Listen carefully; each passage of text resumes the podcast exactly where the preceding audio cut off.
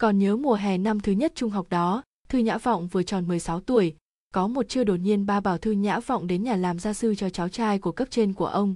Cô giật mình thon thót, điều cần biết về cấp trên của ba thì người đó chính là Tổng Tư lệnh Quân khu đồn trú thành phố S. Cô chỉ mới gặp mấy lần.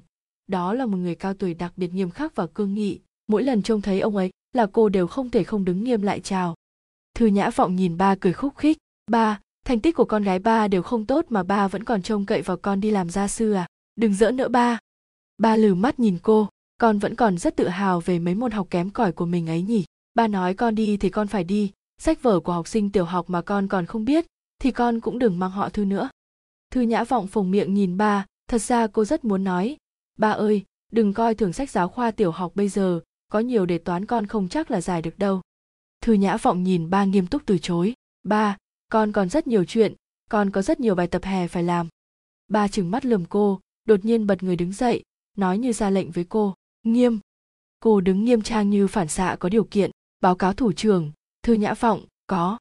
"Đồng chí Thư Nhã Vọng, bây giờ tôi giao cho cô một nhiệm vụ vẻ vang nhưng gian khổ. Kể từ hôm nay, 8 giờ sáng mỗi ngày, cô phải đến nhà Hạ Tư lệnh, nghiêm túc giảng bài, vì gia đình giành lấy vinh quang. Chấp hành mệnh lệnh đi." "Vâng, thủ trưởng." "Nghiêm, chào." Tư thế tiêu chuẩn của binh sĩ Cộng hòa Nhân dân Trung Hoa, xoay người, nhấc chân bước, 121, 121, đi tới cửa lớn, cô ngoảnh lại giận dỗi, "Ba xấu xa, lần nào cũng dùng cách cũ dích này." Vì từ nhỏ đã phải chịu sự huấn luyện kiểu quân nhân này, nên cô đã cảm thấy đau lòng, mà còn vì phản xạ có điều kiện của mình, nên cô còn cảm thấy đau lòng sâu sắc hơn.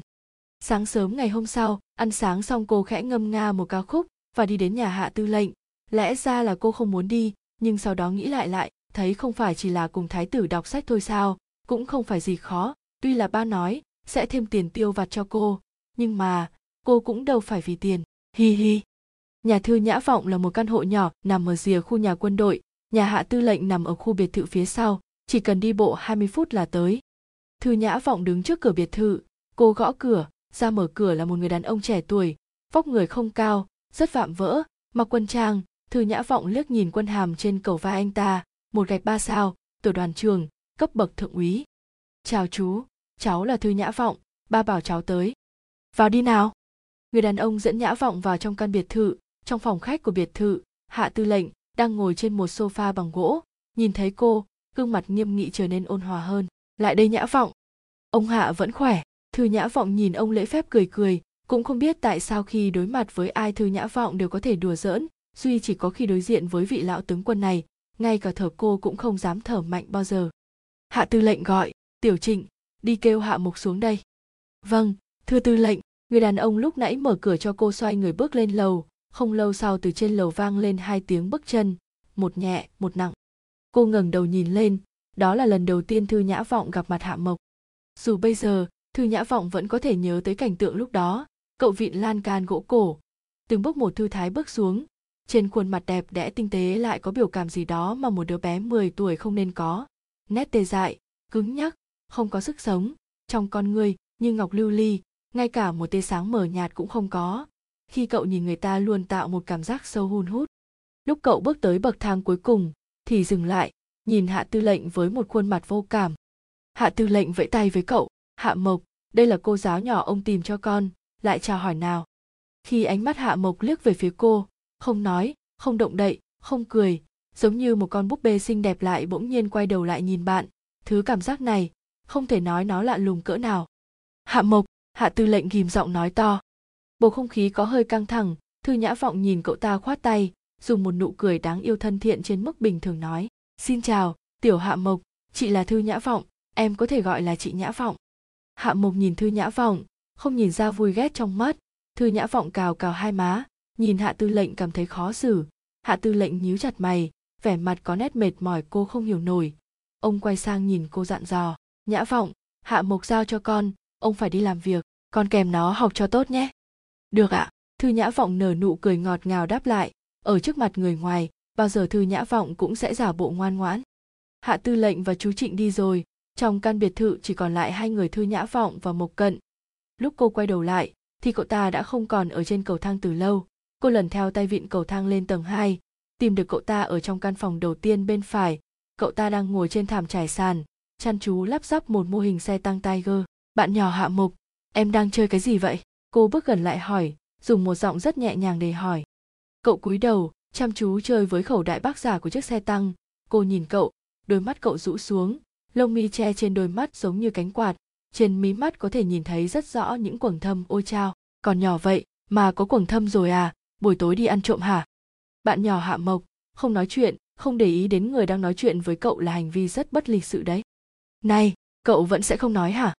Cậu đừng ép tôi đó, tôi đánh cậu đấy. Tôi đánh cậu bây giờ. Tôi thật sự sẽ đánh cậu đó.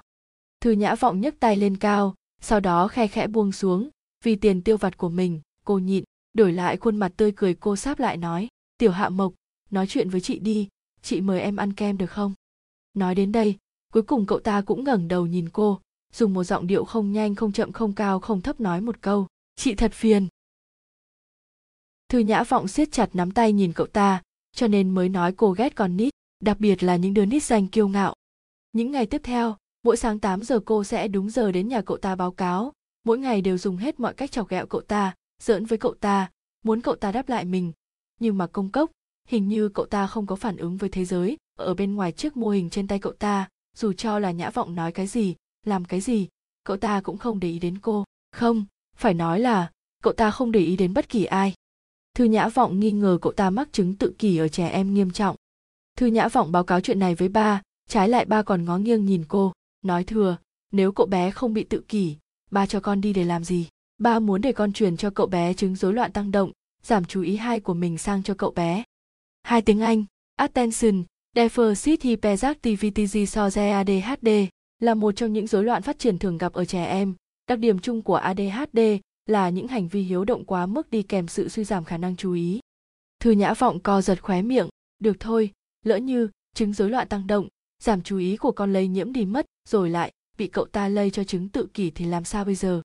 Ba cô ra vẻ như cảm ơn trời đất nói, vậy càng tốt. Cô tức giận nhìn ông.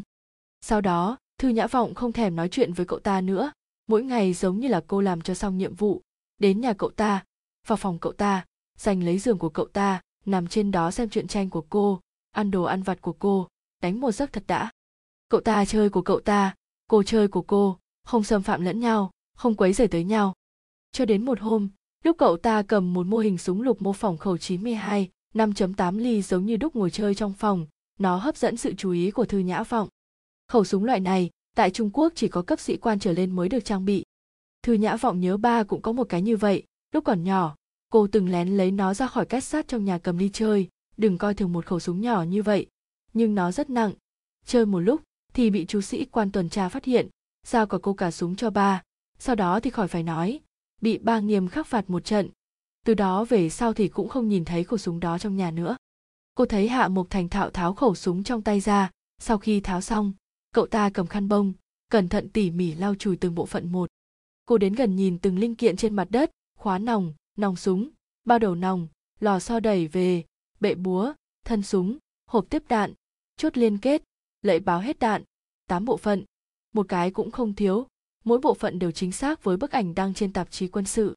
Thư Nhã Vọng không nén nổi ngạc nhiên, ôi, mô hình đồ chơi, bây giờ làm thật tinh xảo, trông giống như thật. Cậu ta không quan tâm đến cô, lau thật sạch các bộ phận, rồi ráp từng thứ lại với nhau, động tác nhanh nhẹn khéo léo, giống như cao thủ chơi trò Rubik trên truyền hình. Cô nhìn khẩu súng trong tay cậu ta, một sắc đen tuyền, có cảm giác nặng trịch, dưới ánh sáng mặt trời họng súng như lóe lên sắc xanh đen, hình như mô hình này được làm bằng sắt. Úi chà, cho chị xem. Cô không nén nổi giật lấy khẩu súng đồ chơi, ôi, thật nặng, cầm trên tay cũng cảm thấy giống như súng thật. Hạ Mộc vẫn yên lặng suốt nãy giờ bỗng nhiên nhảy dựng lên, nhào tới cây súng. Thư Nhã Vọng giơ cao tay, ha ha, cái tên quỷ con này rốt cục cũng có chút phản ứng rồi, cô tránh khỏi cậu ta, cười nói, cho chị mượn chơi một chút. Hạ Mộc trợn to mắt, cố gắng giành lại, ánh mắt đáng sợ, dữ dằn, giống như là một con thú nhỏ bị trêu cho nổi điên lên. Thư Nhã Vọng vòng vòng né tránh cậu ta, giơ súng lên, tiếp tục đùa giỡn, gọi chị đi chị trả lại cho em. Hạ Mộc trừng mắt với Thư Nhã Vọng, lùi lại một bước, rồi thình lình nhào tới trước, vóc người của cậu ta chỉ tới ngang ngực cô. Cậu ta hết sức nhào lên, cô bị xô về phía sau lùi một bước lớn. Cậu ta kéo cánh tay cô, cố cạy mấy ngón tay cô ra. Thư Nhã Vọng cũng không để yên cho cậu, nắm thật chặt cây súng, sức của cậu ta không mạnh bằng cô. Tranh một hồi lâu, cũng không lấy được cây súng, rồi bỗng cậu ta há miệng thật to, cắn phập vào cổ tay phải của cô. A, đau quá! Thư Nhã Vọng đau đến chảy nước mắt, khẽ buông lòng tay, cây súng rơi trên mặt đất, nhưng cậu ta vẫn không nhả tay ra, vẫn còn cắn. Cô đẩy mạnh cậu ta, nhưng cậu ta giống như một con sói nhỏ, cắn mãi không nhả ra. Thư Nhã Vọng khóc thét lên. Tiếng khóc của cô truyền tới tai dì Mai giúp việc nấu nướng trong nhà. Dì Mai đẩy cửa phòng ra, đầu tiên là sửng sốt, sau đó thì vội vàng chạy đến. Trời ơi, đang làm cái gì đây? Hạ Mộc mau nhả ra. Nhưng Hạ Mộc vốn chẳng nghe lời bà, càng cắn càng mạnh, cô khóc lớn hơn vì đau. Dì Mai bóc mở hàm dưới của Hạ Mộc ra, giúp cô. Thư Nhã Vọng lập tức rụt tay trở về, trên tay cô hằn hai dấu răng tươm máu, máu đỏ tươi chảy ra ngoài. Cô giơ tay lên muốn tát cậu ta, nhưng bị dì Mai cản lại, không thể đánh. Cô trừng mắt nhìn Hạ Mộc, khóc thút thít nghẹn ngào.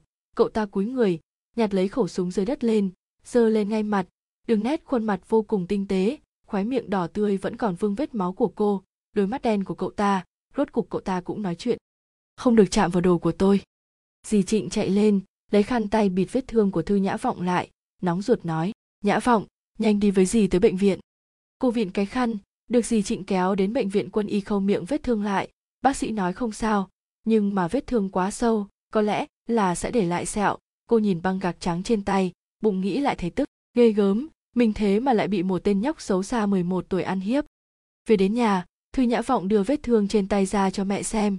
Mẹ cô không nỡ lòng sờ lên vết thương trên tay cô cả một lúc, trợn mắt nói với ba, tôi nói ông đừng để cho Nhã Vọng đến nhà họ Hạ nữa. Ông vẫn không nghe, ông thấy Nhã Vọng bị cắn chưa, đầu óc đứa bé đó không ổn ông không biết hả? Bậy bạ, sao đầu óc Hạ Mộc không ổn chứ, cậu bé thông minh lắm. Mẹ không chịu thua, thông minh gì, thông minh mà lại dùng miệng cắn người khác, giống như chó con. Thư Nhã Vọng gật đầu hùa theo, hoặc là một con sói con. Chó gì, sói gì, bà tức giận vỗ bàn, trừng mắt với mẹ. Chú Hạ con năm đó đỡ cho ba một viên đạn cũng không kêu đau, con bị con của chú ấy dùng miệng cắn thì có làm sao. Cô giở lên vết thương buồn bực, đầy một bụng oan ức, nói thừa, không phải cắn ba, dĩ nhiên là ba không đau. Mẹ không vui đập ba một cái, ông nói gì vậy hả, ông không thấy mặt Nhã Vọng khóc tới nỗi trắng bệch rồi sao. Ôi chao, ba thở dài, nhìn cô nói, Nhã Vọng, Hạ Mộc là một cậu bé đáng thương, con nên nhường nó. Ba thở dài một hơi, rồi từ từ kể về hoàn cảnh của Hạ Mộc. Thật ra, lúc đầu Hạ Mộc cũng là một cậu bé rất đáng yêu, cũng thích cười, cũng thích gây ầm ĩ, vô cùng thông minh, rất thích chọc cho người khác vui vẻ. Lúc cậu bé 6 tuổi thì đã biết rõ các loại vũ khí của các nước trên thế giới. Chú Hạ lúc nào cũng nói, nhìn xem, Hạ Mộc của chú, con trai của chú, niềm tự hào lớn nhất của chú. Chú Hạ là quân nhân canh gác biên phòng ở thị trấn Hải Khẩu, Vân Nam, nửa năm trước đã hy sinh trong một nhiệm vụ truy bắt bọn buôn lậu ma túy. Sau khi chú qua đời, mẹ Hạ Mộc đã nhốt Hạ Mộc và mình trong phòng, khóa cửa không cho bất cứ ai bước vào trong. Tất cả mọi người đều nghĩ rằng chỉ vì cô ấy quá đau lòng nên 4 ngày sau, khi Hạ Tư lệnh cho người phá cửa vào phòng thì mới phát hiện, trong phòng ngủ, người phụ nữ xinh đẹp đó đã ôm hình cưới của mình và chú Hạ, tự sát. Còn Hạ Mộc bé nhỏ, lúc này ngồi yên trong một góc tường, cách chỗ mẹ không xa, mở to đôi mắt vừa đỏ vừa sưng phù một cách lặng lẽ. Tất cả mọi người đều đoán, mẹ Hạ Mộc trong lúc đó đã muốn đưa Hạ Mộc cùng chết theo, nhưng cuối cùng lại không nỡ. Không có ai biết làm sao Hạ Mộc có thể sống cùng một cái xác suốt 3 ngày. Nhưng sau đó, một Hạ Mộc đáng yêu hay cười trước đây không còn nữa. Tất cả mọi người đều nói, linh hồn Hạ Mộc đã theo cha mẹ rời khỏi đây từ lâu rồi, còn ở lại chỉ là một phần xác xinh đẹp mà thôi. Ba nói xong, nhìn cô, Nhã Vọng, ba thiếu chú Hạ con một mạng này, dù chú ấy mất rồi, ba cũng mong con trai của chú ấy có thể trở thành niềm kiêu hãnh của chú, con hiểu không? Tối hôm đó, Thư Nhã Vọng nghe xong chuyện của Hạ Mộc thì cứ nghĩ mãi, nếu như cho cô gặp phải chuyện như của Hạ Mộc không, ngay cả nghĩ cô cũng không dám nữa là. Nhưng chuyện thế này lại xảy đến với Hạ Mộc, cậu bé xinh đẹp như vậy, lại ở trong một căn phòng sộc lên mùi thối rữa của xác chết và máu. Cô cứ nghĩ mãi tới cảnh đó, nhưng lại buộc bản thân thôi nghĩ đến chúng nữa, rồi lại không kìm nổi suy nghĩ, cứ thế trằn trọc, cả một buổi tối không tài nào ngủ được. Ngày hôm sau, Thư Nhã Vọng đến muộn, cô vác 2 vành mắt thâm đen đến nhà Hạ Mộc. Sau đó cô phát hiện vành mắt thâm quầng thường ngày của cậu ta lại càng trũng sâu thêm, Hạ Mộc luôn có quầng thâm mắt. Trước đây Thư Nhã Vọng không hiểu tại sao một đứa bé còn nhỏ như vậy mà lại có quầng thâm quanh mắt nghiêm trọng như thế, bây giờ thì cô nghĩ cô đã hơi biết được rồi. Thư Nhã Vọng nhìn đồng hồ, Cậu ta ngồi trên sàn nhà trong phòng, lắp ráp một cái mô hình máy bay chiến đấu F-12, nghe thấy tiếng cô mở cửa, tay cậu ta chỉ dừng lại một chút, sau đó lại tiếp tục loay hoay với cái mô hình. Thư Nhã Vọng đi tới ngồi xuống bên cạnh cậu ta, cô không biết nên nói cái gì mới có thể làm cho cậu ta phản ứng lại. Đối diện với Hạ Mộc, Thư Nhã Vọng luôn luôn có một cảm giác bất lực.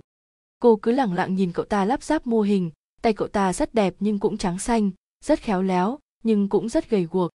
Thư Nhã Vọng áp sát vào cậu ta, dùng đôi mắt đang chăm chú quan sát cậu ta hỏi, Hạ Mộc, chị nghe nói, em đã ở chung với một xác chết đến 3 ngày. Động tác tay Hạ Mộc ngưng lại, con ngươi xinh đẹp như là đá vỏ chai chậm chậm chuyển động. Cuối cùng cũng có phản ứng. Thư Nhã Vọng hỏi tiếp, nghe nói, cái xác đó là mẹ em. Bàn tay Hạ Mộc nắm lại thật chặt, cánh tay vì dùng quá sức mà đã run lên nhẹ nhẹ. Em có thể kể cho chị nghe, 3 ngày đó, em trải qua thế nào không? Con mắt Hạ Mộc trừng trừng dữ dằn, đột nhiên lại nhào về phía Thư Nhã Vọng. Cô bị cậu ta đẩy ngã xuống đất, Thư Nhã Vọng lấy tay chặn cầm cậu ta. Em lại muốn cắn chị. Thư Nhã Vọng dùng sức lật người, đè cậu ta dưới người mình, đôi mắt phun ra lửa nhìn thẳng vào cậu ta nói, Hạ Mộc, có phải mỗi đêm em đều mơ thấy lúc mẹ mất phải không? Mỗi ngày, chúng cứ lặp lại giống như em đang ở trong địa ngục, không có ngày nào em có thể ngủ yên phải không? Hạ Mộc giãy giụa ở bên dưới người cô, dùng hết sức vùng vẫy. Thư Nhã Vọng đè cậu ta lại, không cho cậu ta trốn tránh. Hạ Mộc, thật ra em rất sợ, mỗi buổi tối em đều rất sợ, có đúng không? Bỗng nhiên Hạ Mộc không giãy giụa nữa, trong đôi mắt xinh đẹp của cậu nước mắt chầm chậm ắp đầy, sau đó giống như việc vỡ đê, chúng nhanh chóng trào ra khỏi hốc mắt. Cậu khóc, cậu cắn môi, im lặng khóc, nhưng ánh mắt vẫn rất bướng bỉnh giống như không muốn nhận chuyện cậu đã khóc. Thư Nhã Vọng buông bàn tay đang kiềm chặt cậu, chống người khẽ nói, ngốc, nên khóc lâu rồi mới phải. Ba nói, sau khi Hạ Mộc được cứu ra thì trở nên như bây giờ, chưa từng nhìn thấy cậu khóc. Có lẽ, cô đã làm sai, nhưng Thư Nhã Vọng vẫn nghĩ, để cho cậu khóc đi sẽ tốt hơn một chút. Nhìn thì tưởng cậu như đã khỏe lại, nhưng thật ra khi đụng đến vết thương đã thối nát từ lâu, sẽ khiến chúng lại đầm đìa máu tươi, phải đau đớn thì mới có thể tốt lên được. Chờ mình ngồi sang một bên, nhìn thẳng về phía trước cô nói, Hạ Mộc, ba chị nói, bảo chị nhường nhịn em, nhưng chị nghĩ suốt đêm mà vẫn cảm thấy không thể nhường em, không thể thương xót cho em, vì chị thật sự muốn làm bạn bè với em, ở bên cạnh em, cùng buồn cùng vui với em. Ai cần chị ở bên tôi chứ? Cậu gào lên từ chối. Thư Nhã Vọng không để ý tới cậu, tự nói tự nghe, tuy là chị cũng có thể giả vờ như không biết gì, sau đó sẽ dịu dàng để làm cảm động em. Nhưng mà chị cảm thấy em là một cậu bé có lòng tự trọng rất lớn, nhất định sẽ không muốn có tình bạn kiểu thương hại như thế này, cho nên vì thế, chị quyết định hay là trước tiên cứ nên thẳng thắn, chị ấy mà đã biết mọi thứ về em, chị biết phần đau khổ trong em. Im miệng, cậu ta giơ tay đánh Nhã Vọng. Thư Nhã Vọng bắt lấy cánh tay cậu ấy, ôm chặt, cãi nhau, kêu la, khóc lóc, tức giận, đánh nhau, cuối cùng cũng không còn giống hình nộm nữa rồi. Ngày hôm sau, rốt cục Thư Nhã Vọng cũng tìm được cách chung sống với cậu ta, đó chính là không ngừng chọc tức cậu ta, làm cho cậu ta nổi điên lên, làm cho cậu ta cắn cô. Dĩ nhiên, sau một lần cô bị cắn đó thì không bao giờ còn ngốc nghếch đến mức để bị cắn lần thứ hai, cho nên gần như là bọn cô cứ cách 2-3 ngày thì lại đánh nhau một lần. Cậu ta còn nhỏ tuổi, sức lực không mạnh bằng cô, nên luôn bị cô túm lấy 2 tay, kẹp lại không cho động đậy. Thư Nhã Vọng không cần nhường cậu ta, cô đã nói là không nhường cậu ta. Mỗi lần thấy bộ dạng cậu ta chằm chằm lườm mình, không hiểu vì sao Thư Nhã Vọng sẽ cảm thấy tâm trạng rất tốt. Cho nên, khi đó ai hỏi Hạ Mộc bất kỳ chuyện gì cậu ta cũng sẽ không có phản ứng lại. Nhưng nếu như hỏi, Hạ Mộc, cậu ghét ai nhất? Nhất định cậu ta sẽ không do dự mà nói, Thư Nhã Vọng.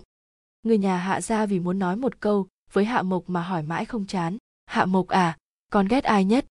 Lúc nghe được Hạ Mộc dùng giọng nói đặc trưng của một thiếu niên nói ra tên của cô, mọi người luôn luôn gật đầu một cách rất hài lòng, rất vui vẻ. Sau đó thì trịnh trọng vỗ vỗ lên vai Thư Nhã Vọng. Ngay cả Hạ Tư lệnh cũng không ngoại lệ. Mỗi lần Hạ Tư lệnh vỗ lên vai Thư Nhã Vọng, thì cô lại cảm thấy giống như tất cả sự phồn vinh thịnh vượng của nền dân chủ đều tập trung hết lên người mình. Thư Nhã Vọng vô cùng tự hào, dù sao thì có thể chơi cùng một đứa trẻ nhỏ đáng ghét như thế cũng không phải là chuyện dễ dàng gì. Hôm nay thời tiết rất đẹp, Thư Nhã Vọng mở cửa sổ nghiêng cả nửa người ra ngoài, nhìn ra khung cảnh quen thuộc phía trước, trời tan tản sáng mưa vừa tạnh, trên mặt đường ẩm ướt lấp loáng ánh bạc, không khí mang theo một cảm giác mát lành khoan khoái. Thư Nhã Vọng ăn đại một chút điểm tâm, rồi lại chuẩn bị đi đến nhà Hạ Mộc. Mẹ cô ở phía sau bảo cô mang theo nhiều bài tập hè mà làm, cô miễn cưỡng gật đầu trả lời, cầm bừa một quyển sách bài tập rồi đi ra ngoài. Khi cô đi ngang qua bãi tập của sân trung thì thấy Đường Tiểu Thiên đang hít đất, dưới người cậu ấy lót giấy báo. Mồ hôi của cậu ấy rơi trên mặt báo, chỉ thấy cậu ấy nghiến răng chống đẩy từng cái một. Ba cậu ấy đang nghiêm mặt hung dữ, đứng bên cạnh khoanh hai tay lại giám sát. Nhìn thấy cảnh này, Thư Nhã Vọng biết chắc là Đường Tiểu Thiên lại làm sai chuyện gì nữa rồi. Cô vừa định lặng lẽ quay người đi thì bị chú Đường nhìn thấy. Chú dùng giọng vang to gọi, Nhã Vọng. Thư Nhã Vọng hất môi nở cụ cười, đi lại chào hỏi, chú Đường vẫn khỏe. Vẻ mặt hầm hè của chú Đường mềm mỏng trở lại, nhìn cô thân thiết cười, con tới đúng lúc, lên đây. Ba, Đường Tiểu Thiên chống đẩy một cái, nhìn chú Đường bày ra vẻ mặt xin tha thứ. Ba biết bây giờ Nhã Vọng rất nặng không? Chú Đường đá cho cậu ấy một cái, giận dữ mắng, nặng thì con cũng phải làm, không phải con rất khỏe hả? Không phải rất thích đánh nhau hả? Hôm nay con không làm ướt hết tờ báo này thì con đừng hòng đứng lên. Nhã Vọng, lên đây. Ha ha, chú, con còn có chuyện nữa. Hừm, chú Đường híp mắt nghiêm nghị nhìn cô. Thư Nhã Vọng vuốt vuốt mũi, bước lên phía trước, ngồi lên trên lưng Đường Tiểu Thiên. Cô vừa mới ngồi lên thì cậu ta hét lên một tiếng đau đớn, nằm úp sấp xuống luôn. Chú Đường lại đạp cậu ta một đạp, nâng lên. Đường Tiểu Thiên cõng cô, run lẩy bẩy chống người lên, dừng lại một chút lại, nằm úp sấp xuống đất. Thư Nhã Vọng chống hai chân xuống đất, cố hết sức giảm bớt sức nặng cho cậu ta. Cậu ta lại chống người lên, mồ hôi lăn tròn trên khuôn mặt đẹp trai trẻ trung, theo quai hàm mượt mà của cậu ta đọng lại thành giọt rơi trên mặt báo. Nhã Vọng, nhấc chân khỏi mặt đất. Chú Đường liếc mắt cái là nhìn ra âm mưu của cô, lấy chân móc hai chân của cô lên. Lần này thì trọng lượng cả người cô đều đặt hết trên lưng Đường Tiểu Thiên. Đường Tiểu Thiên cố sức hít vào một hơi, hét lên một tiếng đau đớn, tiếp tục chảy chật chống rồi đẩy. Ba coi hôm nay con còn sức ra ngoài đánh nhau hay không? Chú Đường gật đầu hài lòng, quay sang nhìn Thư Nhã Vọng. Nhã Vọng, trông giúp chú, phải đợi cho tới khi mồ hôi của nó thấm ướt hết tờ báo mới được cho nó đứng lên. Thư Nhã Vọng chống hai tay lên lưng Đường Tiểu Thiên, ngẩng đầu nhìn chú Đường gật gật. Dạ, con biết. Chú Đường xoa đầu cô cười cười. Nhã Vọng rất ngoan, chú đi làm đây. Thư Nhã Vọng vẫy tay hẹn gặp lại chú. Chú Đường và ba là chiến hữu, tình cảm của hai người cực kỳ tốt. Lúc còn nhỏ cô và Đường Tiểu Thiên mỗi ngày đều chơi cùng nhau, cả hai đứa đều nghịch ngợm, sáp lại gần nhau, thì quả thực đúng là một tổ hợp phá phách nhất trong đại viện quân khu. Mỗi lần hai đứa gây rắc rối, thì chú Đường sẽ phạt Đường Tiểu Thiên tập chống đẩy. Chú không nỡ phạt Thư Nhã Vọng mà bắt cô ngồi trên lưng Đường Tiểu Thiên để cho cậu ta cõng cô. Đường Tiểu Thiên lúc nhỏ thì đâu có cõng nổi cô, mỗi lần hai đứa đều bị ngã chồng chất lên nhau, đau nghiến răng nghiến lợi. Có điều số lần bị phạt càng nhiều thì Đường Tiểu Thiên đã có thể rất thoải mái cõng cô chống đẩy được hơn 20 cái. Ba tôi đi chưa? Đường Tiểu Thiên phía dưới Thư Nhã Vọng khó khăn hỏi. Thư Nhã Vọng liếc mắt nhìn chú Đường leo lên chiếc xe quân đoàn gật đầu nói, đi rồi. Đường Tiểu Thiên thoáng cái đổ dạp trên mặt đất, Thư Nhã Vọng ngã từ trên người cậu ta xuống ngồi bệt dưới đất. Cậu ta nằm sắp bên cạnh, thở hổn hển cả buổi trời, sau đó lật người lại, nhìn cô bất mãn, nói, nè, cậu thấy tôi bị ba tôi phạt, sao không đi xa ra một chút hả? Tôi chưa chạy kịp nữa mà. Thư Nhã Vọng cười cười, nhặt tờ báo dưới đất lên coi thử, nó bị mồ hôi thấm ướt một mảng lớn. Cô quay đầu tò mò hỏi cậu ta, ban nãy đã làm bao nhiêu cái rồi? Đường Tiểu Thiên lau mồ hôi trên trán, hít thở sâu nói, không nhớ nữa, chắc hơn 200 cái. Cậu ta ngồi dậy, co duỗi cánh tay hỏi cô, dạo này cậu làm gì? Sao không thấy cậu ra ngoài chơi? Cô gấp tờ báo lại, đem ném vào thùng rác, tôi đi làm gia sư cho một đứa bé đấy. Cậu ta cười cợt, đánh giá cô, không tin hỏi, cậu, là tôi. Đừng có dạy bé con nhà người ta hư hỏng ra đấy.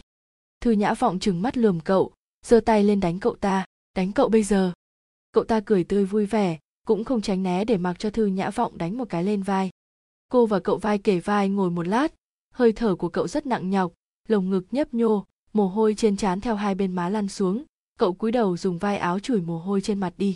Nè, giống như chó con vậy. Thư Nhã Vọng cười, lấy từ trong túi ra một bọc khăn giấy, rút ra một tờ giơ lên mặt cậu, rất tự nhiên chạm vào khuôn mặt cậu, giúp cậu lau mồ hôi.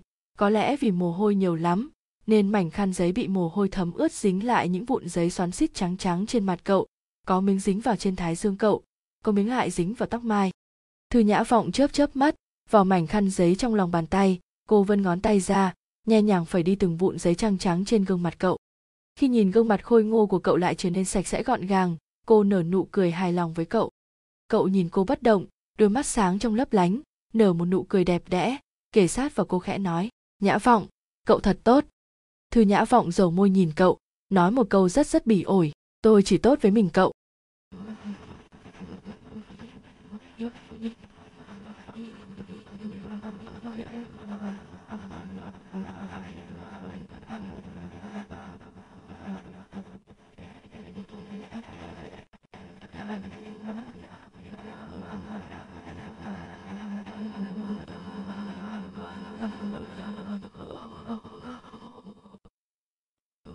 Chương 2B, gặp lưu manh ở quán internet. Đường Tiểu Thiên nghe xong lời cô nói thì nhìn cô cười cười ấp áp úng. Sau khi vận động, hai gò má cậu ta đỏ lựng lên, nhìn có vẻ như đang vô cùng ngượng ngùng.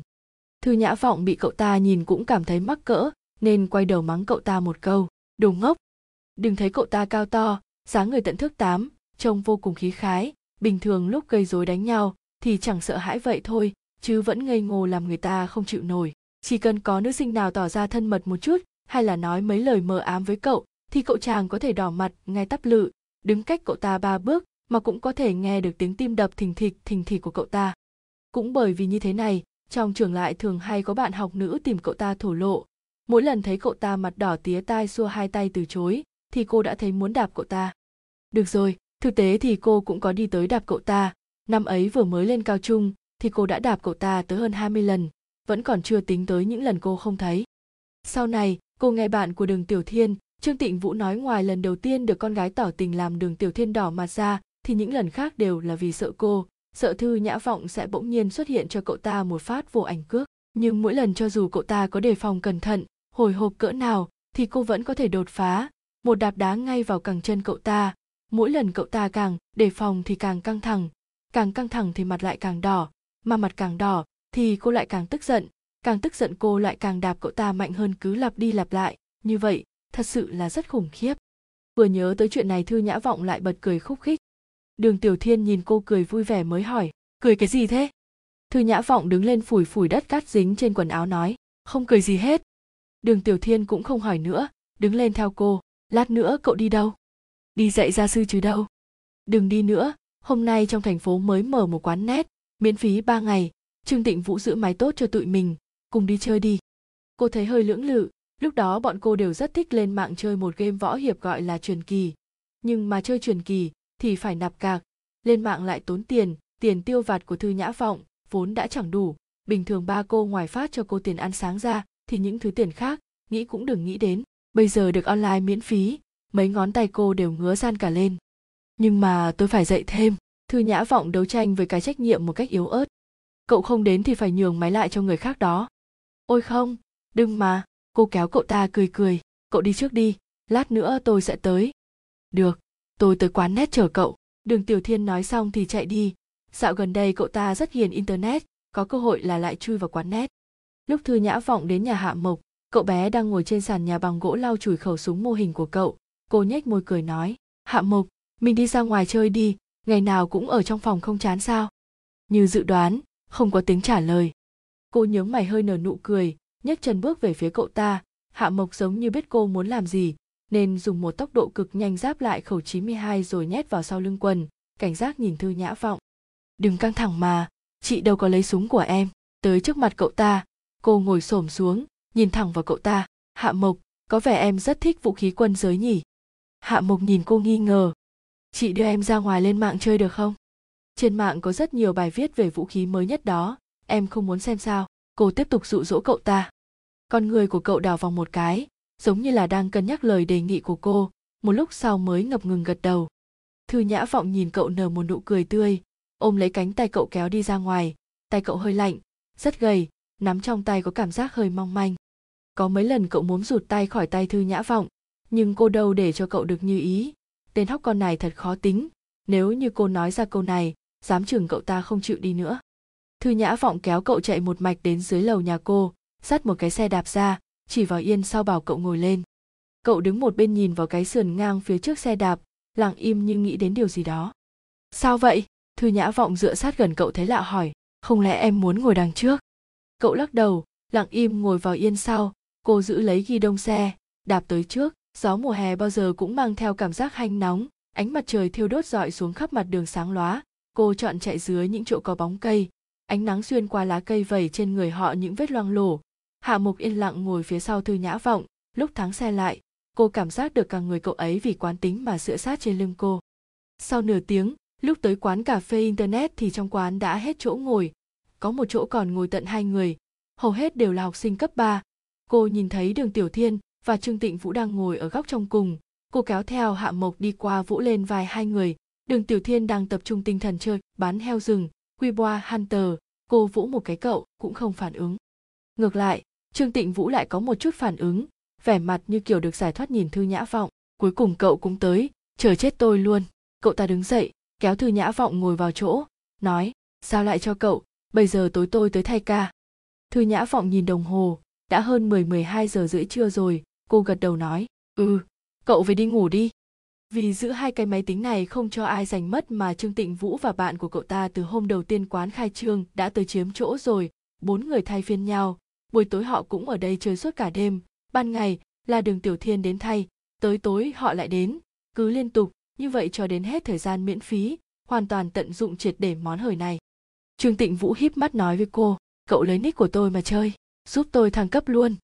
Thư Nhã Vọng lắc đầu nói, tôi không chơi nổi cấp pháp sư đâu, không chừng mất hết trang bị đấy. Ngốc chết được, Tiểu Thiên, tôi đi đây. Trương Tịnh Vũ ngáp một hơi, vỗ vào mồm bồm bộp, Thư Nhã Vọng nhìn thấy cậu ta có ít nhất đến 4 cái răng sâu. Lúc này Đường Tiểu Thiên mới để ý thấy, cậu tới rồi, thằng nhóc này là ai vậy? Thư Nhã Vọng nhìn lại Hạ Mộc còn đứng bên cạnh, thì vội vàng đứng lên, kéo cậu bé ngồi lại trên ghế. Cô vừa đứng bên cạnh vừa nói, là cậu bé mà tôi làm gia sư cho đấy. Đường Tiểu Thiên nở nụ cười chào cậu, xin chào, anh là Đường Tiểu Thiên. Hạ Mộc cứ nhìn chằm chằm vào cái màn hình vi tính, không trả lời cậu ta. Đường Tiểu Thiên quệt quệt mũi, thấy hơi ngại khẽ nói, hình như thằng bé không thích tôi. Nó là vậy đó, không thích nói chuyện. Thư Nhã Vọng quay người tìm một cái ghế nhỏ trong quán nét, đặt xuống ngồi vào giữa Đường Tiểu Thiên và Hạ Mộc, nghiêng người lại gần hỏi Hạ Mộc, biết lên mạng không? Hạ Mộc lắc đầu, cô cười, chị dạy cho em ha, dù sao thì chị cũng là cô giáo mà. Sau đó Thư Nhã Vọng dê con chuột, nghiêng người qua, bắt đầu dạy cậu làm quen. Lúc đầu cô rất cẩn thận dạy cậu đánh chữ thế nào, lên mạng ra sao. Sau đó cô đăng ký luôn cho cậu một tài khoản chơi truyền kỳ, rồi dạy cậu cách chơi.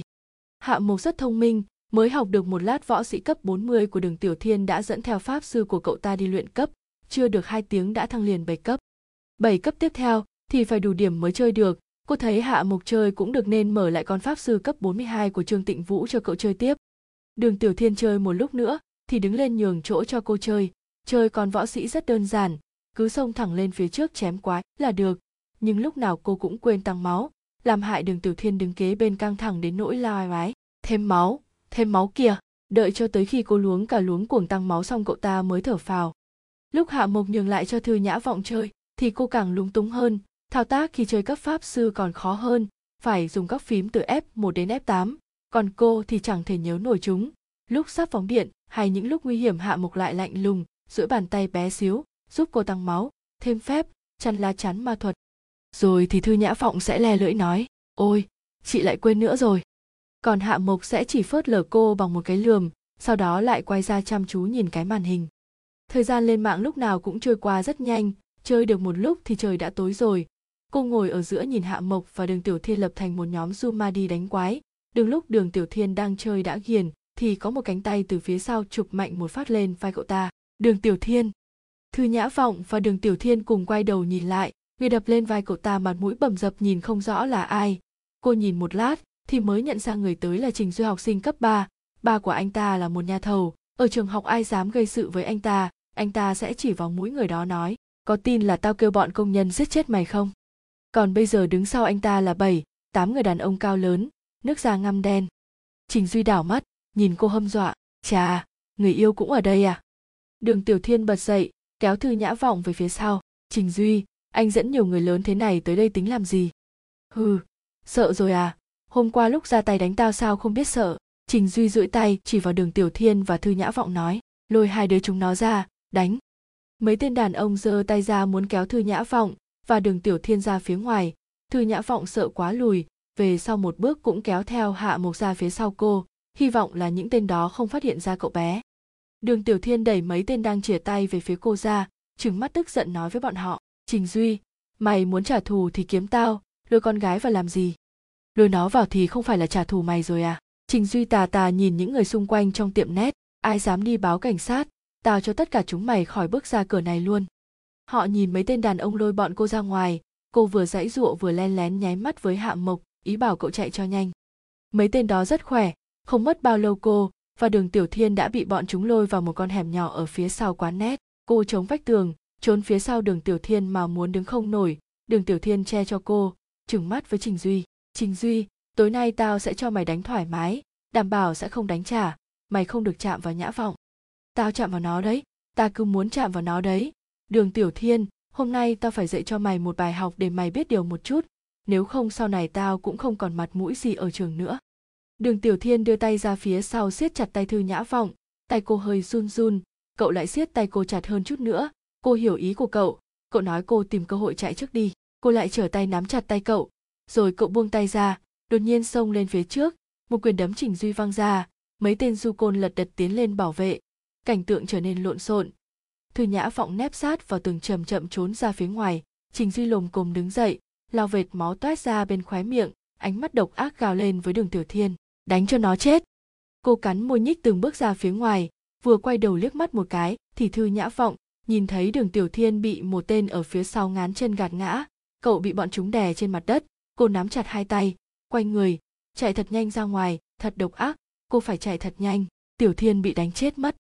Bắt cô ta lại, Trình Duy vừa la lên vừa nhào về phía Thư Nhã Vọng, cô lẩn sang bên trái đá một đá vào mạng sườn của hắn ta lại xông lên hai bước, cô vội vàng xoay người chạy đi, chưa chạy được hai bước thì cô bị hắn ôm lại, tay phải của hắn để mặt cô ngước lên, cô cố cúi đầu lấy hai tay che mặt lại, tiếng chửi bới của Đường Tiểu Thiên vang lên bên tai, khốn kiếp.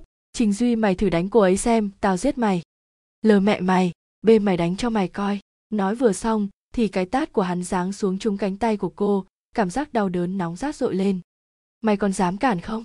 Trình Duy xấu xa bắt lấy cánh tay của Thư Nhã Vọng, giơ tay lên muốn đánh cô nữa. Cô nhắm chặt hai mắt lại, trong lòng nghĩ, mở nó, mày chết chắc rồi, về nhà, rồi nhất định mình sẽ cho ba coi vết thương của mình sẽ nói ba dẫn cả trung đoàn lại giết cả nhà hắn ta. Dừng tay, một giọng nói rất trong trẻo nhưng lạnh lùng từ bên phải truyền vào lỗ tai. Cảm thấy tiếng ầm ĩ nháo nhào bên cạnh trong nháy mắt đã yên lặng lại, cô nheo nheo mở một con mắt ra nhìn về phía tay phải. Cô chỉ thấy một mình Hạ Mộc, trên tay cậu cầm khẩu súng lục 92 đang chĩa vào Trình Duy, vẻ mặt cậu vẫn không có biểu cảm gì, ánh mắt tuyệt đẹp nhưng ảm đạm lại có đôi chút trống trải. Cậu ghim giọng nói, buông chị ấy ra. Trình Duy cười cợt nói, thằng quỷ sứ, mày cầm một khẩu súng mô hình ra để hù ai hả? Ha ha ha ha. Là thật, ngữ điệu của Hạ Mộc vẫn rất rừng rưng. Thật à, mày nghĩ tao tin mày chắc? Ha ha ha ha, mày tưởng tao ngu hả? Trình Duy ngồi chồm hổm xuống đến gần cậu, hắn vỗ vỗ lên đầu Hạ Mộc, em trai, đừng có làm liều, mẹ em gọi em về nhà ăn cơm kìa. Ha ha ha, một đám lưu manh cười ha hả giống như chúng vừa được nghe câu chuyện tức cười nhất cả thế kỷ nay vậy, chúng cười ngả nghiêng ngả ngửa. Thư Nhã Vọng nhìn Hạ Mộc một cách tuyệt vọng, cái thằng nhóc ngốc nghếch này, lúc nãy kêu nó trốn đi, giờ còn chạy tới làm gì? Nó tưởng lấy khẩu súng đồ chơi đó ra thì có thể lừa được bọn chúng sao? Nhưng tay Hạ Mộc vẫn giơ khẩu súng lên, cậu không buông tay, đôi mắt cậu hơi chớp một cái, ánh mắt càng trở nên u ám, nghiêng đầu, cậu bình tĩnh kéo chốt bảo hiểm, khẽ đặt khẩu súng kề vào đầu Trình Duy nói, súng ngắn 92, 5.8 ly, do Trung Hoa Dân Quốc chế tạo, đường kính 5.8 mm, sử dụng đạn thường loại đơ hốp 5.8 mm, súng dài 188 mm, băng chứa đạn có thể bắn được 20 phát, đạn súng ngắn, lực sát thương có thể nói là đứng nhất thế giới. Hạ Mộc nói xong, nghiêng đầu, khẽ hỏi, thật hay giả, có muốn xem thử không? Tất cả mọi người đều bị khung cảnh trước mắt làm cho kinh ngạc, cậu bé xinh xắn đó, một tay đang giơ khẩu súng, nét mặt như lẩn vào bóng đêm, toát ra một cảm giác vô cùng tối tăm, lạnh lẽo, khiến cho người khác sợ hãi, không ai dám lộn xộn một chút nào. Ngay cả cô cũng không chắc cây súng đó có phải chỉ là súng đồ chơi thôi không.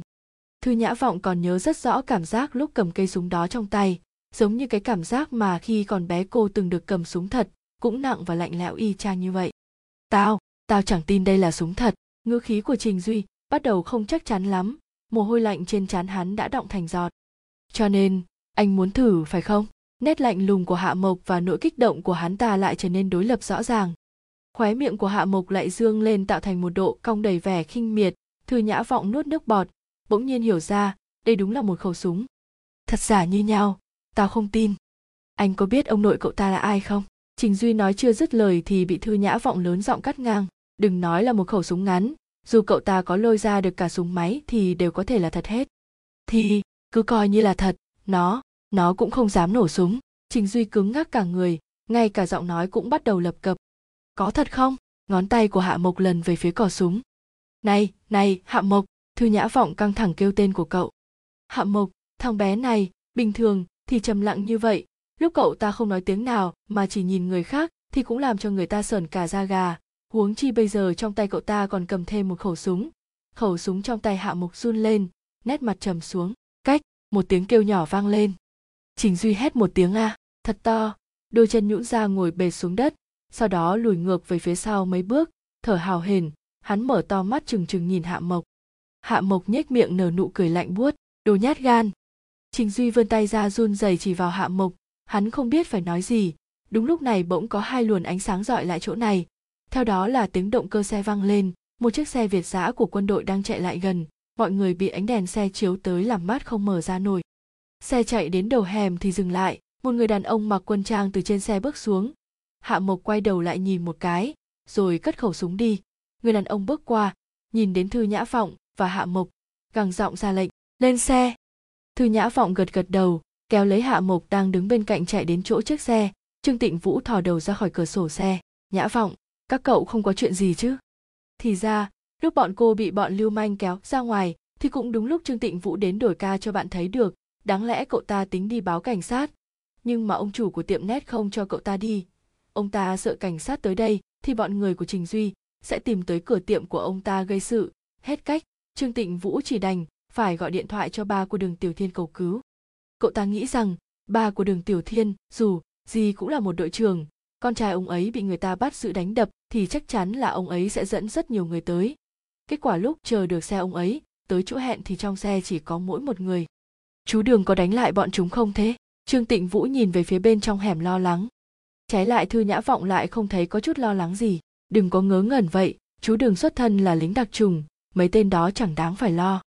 Hèn chi Đường Tiểu Thiên đánh giỏi vậy. Đánh giỏi cái pê, lúc nãy làm hại tôi phải ăn một cái tát, lúc quay về phải bắt cậu ta để lại mới được. Thư Nhã Vọng xoa xoa chỗ bị đánh, cô quay sang nhìn Hạ Mộc từ nãy tới giờ vẫn luôn ngồi yên lặng. Lúc nãy cảm ơn em nha, Hạ Mộc. Hạ Mộc nhìn qua cô nhưng vẫn trầm mặc. Thư Nhã Vọng nghiêng người lại gần, hỏi nhỏ, cây súng đó em lấy ở đâu? Cái đó nguy hiểm lắm, đừng có hay mang theo người. Là giả, Hạ Mộc khẽ nói. Gì? Cô cảm thấy không thể tin nổi, sao có thể giả được, vừa nãy em. Hạ Mộc ném một ánh mắt sang cho cô, trả lời một cách bình tĩnh, gạt mấy chị thôi. Thư Nhã Vọng sững ra mất một lúc lâu, thoát cái trở nên vô cùng kích động ôm chầm lấy Hạ Mộc hét lớn, Hạ Mộc. Lúc nãy em thật sự rất là tuyệt đó. Sao em có thể trông đẹp trai như vậy nhỉ? Quá đẹp trai, quá đáng yêu, ôi. Hạ Mộc cố hết sức giãy ra khỏi lòng cô.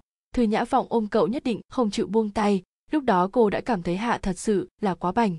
Buông tôi ra. Cuối cùng Hạ Mộc cũng chật vật thoát khỏi cái ôm của cô, ngoảnh đầu đi, nhưng trên khuôn mặt lại xuất hiện một vệt đỏ ửng.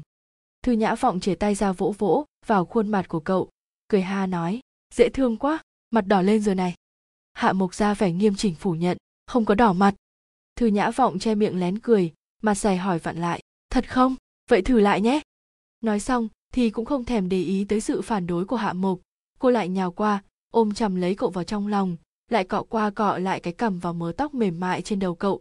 Ha ha, nhìn thấy được bộ dạng xấu hổ lúng túng của Hạ Mộc, thật vui quá đi mất. Khuôn mắt xinh xắn của Hạ Mộc bị Thư Nhã Vọng vần tới vần lui đến nỗi biến dạng, cậu đưa tay dùng hết sức cản cô lại, la to lên, buông tôi ra. Ôi cô gái này, thật đáng ghét quá đi, biết trước như vậy, chẳng thèm giúp chị ta làm gì. Lúc hai người còn đang ầm ĩ thì chú Đường đã xách theo Đường Tiểu Thiên trở lại, con mắt của Đường Tiểu Thiên bị đánh sưng cả lên, trên mặt toàn là mấy vết bầm tím, bước đi cũng khập khà khập khiễng. Thư Nhã Vọng vừa nhìn thấy Đường Tiểu Thiên bị như vậy, lập tức xuống xe chạy lại đỡ cậu ta, Tiểu Thiên. Đường Tiểu Thiên thấy vẻ mặt lo lắng của Thư Nhã Vọng thì toét miệng cười, không có gì đâu. Không có gì đâu, không đau. Còn cậu, có đau không?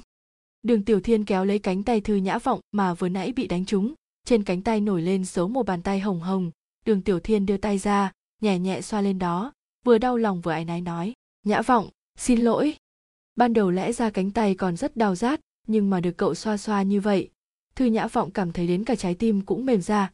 Đâu còn cảm thấy đau đớn gì nữa. Cô nở nụ cười. Cảm thấy hơi mắc cỡ, rút tay về mới nói. Không có gì, tôi cũng không có đau. Nhã Vọng, lên xe thôi. Chú Đường ngồi trên xe lạnh lùng lên tiếng. Dạ. Thư Nhã Vọng đỡ Đường Tiểu Thiên đang mang cái mặt sợ sệt lên xe. Hai người mới vừa ngồi xuống lại nghe chú Đường lạnh nhạt nói, "Lan xuống." Dạ. Cả hai đều sững sờ, liếc mắt nhìn nhau. Đường Tiểu Thiên, "Lan xuống." Chú Đường nghiêm mặt quát, "Tự đi về đi." "Chú ơi, Tiểu Thiên đang bị thương mà." Nhã Vọng cười cười xin xỏ, chú Đường thật sự quá nghiêm khắc với Tiểu Thiên rồi. "Xuống nhanh lên." Chú Đường quay đầu lại trừng trộ. Đường Tiểu Thiên cắn môi, đôi mắt chợt ửng hồng, cố ngồi dậy, mở cửa xe rồi bước ra ngoài. Thư Nhã Vọng nhìn Đường Tiểu Thiên đứng bên ngoài xe lo lắng không yên, cô nói, "Vậy con cũng cùng cậu ấy đi về." Nói xong cô cũng bước xuống xe theo, đứng chung bên cạnh Đường Tiểu Thiên. Chú Đường cũng không cản lại, nhìn Đường Tiểu Thiên nói, "Đường Tiểu Thiên, nếu như con là đàn ông con trai thì đừng để con gái người ta chịu khổ chung với con, bị tổn thương, bị người ta đánh. Nếu như hôm nay không có Nhã Vọng ở đây, con chứ chờ thử coi ba có tới đây cứu con không." Đường Tiểu Thiên cúi đầu, bàn tay đẩy Thư Nhã Vọng. "Nhã Vọng, cậu lên xe về đi." "Không được." "Lên xe đi." Đường Tiểu Thiên nói rất khẽ, có một thứ dịu dàng lúc bình thường khó có thể cảm thấy được. Cậu ngẩng đầu nhìn cô cười, ánh nước ẩn ẩn trong đôi mắt cậu vốn đã rất sáng, bây giờ còn lóng lánh nước mắt nên chúng lại càng ngời sáng giống như ngôi sao trên bầu trời. Thư Nhã Vọng thấy son sót trong mũi, quay người leo lên xe. Khi đóng cửa xe lại, Đường Tiểu Thiên đứng bên ngoài xe thoải mái nhìn cô. Chú Đường nổ máy xe chẳng chút nể tình, khuôn mặt của Đường Tiểu Thiên chậm chậm xa dần, một lúc sau thì hoàn toàn biến mất trong bóng đêm. "Chú Đường, chú thật nghiêm khắc với Tiểu Thiên." Thư Nhã Vọng nhìn người đàn ông đang lái xe phía trước trách móc, "Thật hung dữ, Tiểu Thiên cũng khóc luôn rồi, chú thật xấu xa." Thư Nhã Vọng nói một hồi thì lại khóc. Chú Đường nhìn qua kính chiếu hậu, trong kính phản chiếu hình ảnh một cô bé đang khóc lóc. Ông không nhịn cười nổi, chế giễu, "Con nhóc này, lớn như vậy rồi mà sao vừa thấy Tiểu Thiên bị phạt thì lại khóc nữa rồi. Ai cho chú phạt nặng như vậy, chú nỡ." "Nhưng con không nỡ đâu." Câu nói cuối cùng đó Thư Nhã Vọng sao không biết thẹn mà lại đi nói ra. Nhưng mà chú Đường không cần nghe cô nói thì cũng biết cô đang nghĩ cái gì. "Nhã Vọng à?" Chú Đường cười nói, "Bây giờ mấy thằng nhóc vừa yếu đuối lại nam không ra nam nữa, không ra nữ nhiều lắm. Chú không thích chút nào. Chú muốn con trai của chú phải trở thành một nam tử Hán chân chính, một người đàn ông mạnh mẽ, kiên cường, dũng cảm, ngay thẳng. Chú hy vọng con chú có thể là niềm tự hào của chú." Chú Đường cười khẽ hỏi, "Không lẽ con không muốn vậy sao?"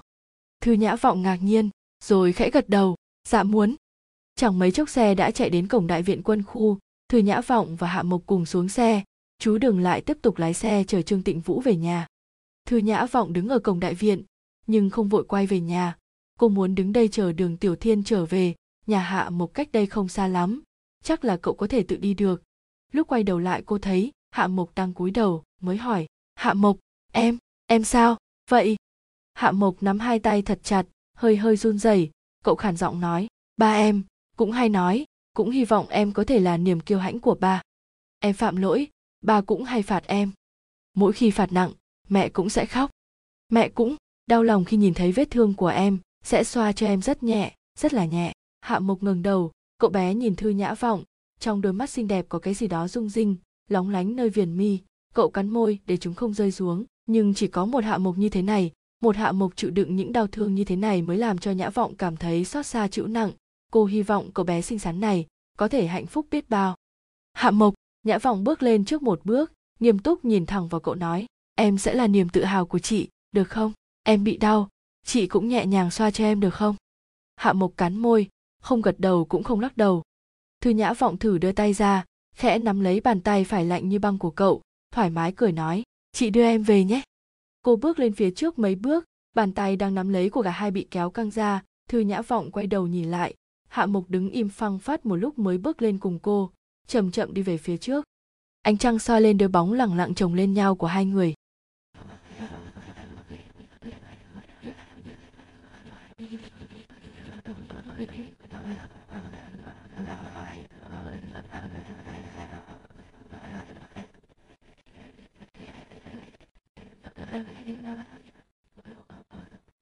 Chương 3B, khai giảng. Từ tối ngày hôm đó, có vẻ như Hạ Mộc đã có thể chấp nhận Thư Nhã Vọng nhiều hơn một chút. Lúc Nhã Vọng đến nhà cậu, cậu không còn thường xuyên chăm chú nhìn cô đề phòng nữa, ngoại trừ đụng đến cây súng đó. Những thứ mô hình đồ chơi khác, Nhã Vọng đều có thể lấy ra nghịch chơi. Tuy rằng cậu vẫn không thích nói chuyện với cô, cũng không bộc lộ quá nhiều cảm xúc, nhưng những lúc Thư Nhã Vọng nói chuyện với cậu, thi thoảng cậu sẽ lại ngẩng đầu nhìn cô một cái. Ngày cuối cùng của kỳ nghỉ hè, đúng giờ Thư Nhã Vọng lại đến nhà Hạ Mộc. Lúc dì Trịnh mở cửa cho cô, trên mặt còn nở một nụ cười tỏ vẻ thân thiết. Thư Nhã Vọng cất tiếng chào dì, rồi sau khi hỏi thăm thì vội vàng chạy lên lầu, bước tới trước phòng Hạ Mộc. Cô không gõ cửa mà đẩy hẳn cửa bước vào. Hạ Mộc đang ngồi bên bàn trong phòng, vùi đầu mãi mê xem một bức tranh gì đó. Thư Nhã Vọng lặng lẽ đi đến bên cạnh, vừa cúi đầu nhìn xuống thì thấy cậu đang dùng một tờ giấy trong suốt đặt lên trên đổ theo hình một chiếc xe tăng Tiger trên bìa một tạp chí quân sự. Nhã Vọng cười cười, hãy đến gần hơn, lớn tiếng bất thình lình nói với cái lỗ tai của cậu. Hoa! Tay Hạ Mộc run lên, cây bút vẽ xoẹt một cái chệch trên mặt giấy, vẽ một đường ngang dài trên bức tranh đang vẽ chiếc xe tăng. Ôi, xin lỗi! Hạ Mộc nhìn bức tranh đã bị phá hỏng, khẽ nâng mi, lặng im lườm Thư Nhã Vọng đang chẳng hề áy náy kia. Thư Nhã Vọng cười hỏi, ánh mắt em là đang lên án chị hả? Hạ Mộc ngoảnh đầu lại, cầm tờ giấy vẽ chiếc xe tăng, vò tròn lại một nhúm, quẳng vào thùng rác. Ôi, giận à? Cô cười hì hì bước lại gần, nhìn Hạ Mộc đang dùng tay luồn vào tóc, mặt dày mày dạn hỏi, lại giận à? Khi giận sẽ cắn chị chứ, dạo này sao em không cắn chị nữa nhỉ? Hạ Mộc hơi hấp háy đôi mắt, bất chợt quay đầu, a lên muốn cắn vào ngón tay Nhã Vọng. Nhã Vọng nhanh nhẹn rụt tay về, nắm chặt ngón tay nhìn cậu hơi sơ. Em muốn cắn thật à? Hạ Mộc ném cái liếc mắt sang cô, ánh mắt khiêu khích như muốn nói, không phải chị nói muốn tôi cắn à? Thư Nhã Vọng cười khúc khích, ha ha, nói em cắn thì em cắn, ngoan lắm ngoan lắm. Cô tít mắt lại xoa lên đầu cậu, như đang chào em, đáng yêu quá vậy. Hạ Mộc né tránh bàn tay ma quái của cô, quay đầu đi không để ý đến cô nữa, lại lấy một tờ giấy trắng trong suốt sau đó đổ lên hình chiếc xe tăng trên tạp chí. Nhã Vọng ở bên cạnh nhìn một lúc thì lắc đầu, nhóc con vẫn là nhóc con, đổ theo thôi mà cũng xấu như vậy. Từ mai thì chị sẽ không tới đây nữa. Thư Nhã Vọng ngồi xuống giường, co hai chân lên, cúi đầu nhìn chăm chăm vào cậu bé đang vẽ tranh, nói. Cây bút trong tay cậu bé khựng lại, đôi mắt nhướng lên, ánh mắt hấp háy như giật mình. Thư Nhã Vọng vừa lấy trong túi xách một xấp giấy tốc ký và bút chì vừa nói, đến dạy em được 2 tháng rồi, nhưng mà tiếc là chưa dạy được cho em cái gì. Cô đứng dậy, cầm lấy mô hình xe tăng trên đầu giường rồi đặt xuống một phía của bàn học, sau đó gật đầu, nhìn Hạ Mộc cười, ngày cuối cùng chị sẽ dạy em vẽ xe tăng nhé. Hạ Mộc cúi đầu, không nói chuyện. Thư Nhã Vọng phủi chỗ trống trên giường, bảo cậu tới ngồi, gọi 2 tiếng mà Hạ Mộc lại chẳng nhúc nhích, vẻ mặt nghiêm nghị lạnh lùng, không biết là đang nghĩ tới cái gì. Thư Nhã Vọng trâu chân mày, sao vậy? Sao bầu không khí lại trầm lặng chết chóc như vậy? Hết cách, cô đành phải bước xuống kéo cậu lên giường, hai người cùng dựa lưng vào vách tường, co chân lên, đặt bản vẽ trên đùi. Thư Nhã Vọng vừa vẽ tranh vừa dạy cậu, cô đã học vẽ tranh được 7 năm, vì thế bức tranh được vẽ rất nhanh lại rất đẹp, nhưng bảo cô dạy thì lại không được tốt lắm. Cô thường mới chỉ vẽ được vài nét lên bức tranh của mình, rồi sau đó lại quay đầu sang nhìn vào bản vẽ của Hạ Mộc, nhìn thấy cậu vẽ sai lại nghiêng người qua, cúi đầu xuống vẽ vài nét trên bức tranh của cậu. Hạ Mộc có vẻ không tập trung. Khi Nhã Vọng nghiêng người qua, họ dựa vào nhau rất gần, cậu có thể ngửi thấy một hương thơm nhàn nhạt trên người cô, mái tóc trơn mượt khẽ chạm vào tay cậu mang đến một cảm giác mềm mại mát lạnh. Không biết tại sao, cậu cảm thấy có phần thích chuyện này, cái cảm giác thân thiết khi kề bên cô. 2 bức tranh vẽ xe tăng hầu như đều do một mình Thư Nhã Vọng, cả 2 bức vẽ đều trông sống động như thật, bức tranh rất sạch sẽ, từng nét vẽ rất mượt mà, chỉ dùng có bút chì 2B mà kỹ thuật lên bóng lại vô cùng hoàn hảo, hiệu quả 3 chiều cũng rất đẹp. Thư Nhã Vọng nhìn 2 bức tranh trong tay có thể coi như là 2 bản vẽ mẫu để dạy học, vuốt mũi rất tâm đắc hỏi, sao, 2 bức này không tệ nhỉ? Hạ Mộc gật đầu, quả thật là không tệ. Ha ha, sau này chị còn phải dựa vào nó mà kiếm sống nữa đấy. Thư Nhã Vọng thấy cậu gật đầu, vui vẻ muốn chết, quả thật là còn vui hơn cả khi được thầy giáo khen ngợi nữa kìa. Cô tự tay ký lên mặt trên bức tranh một cái tên, chữ ký của cô rất tháo, như rồng bay phượng múa chiễm trệ trên bức tranh.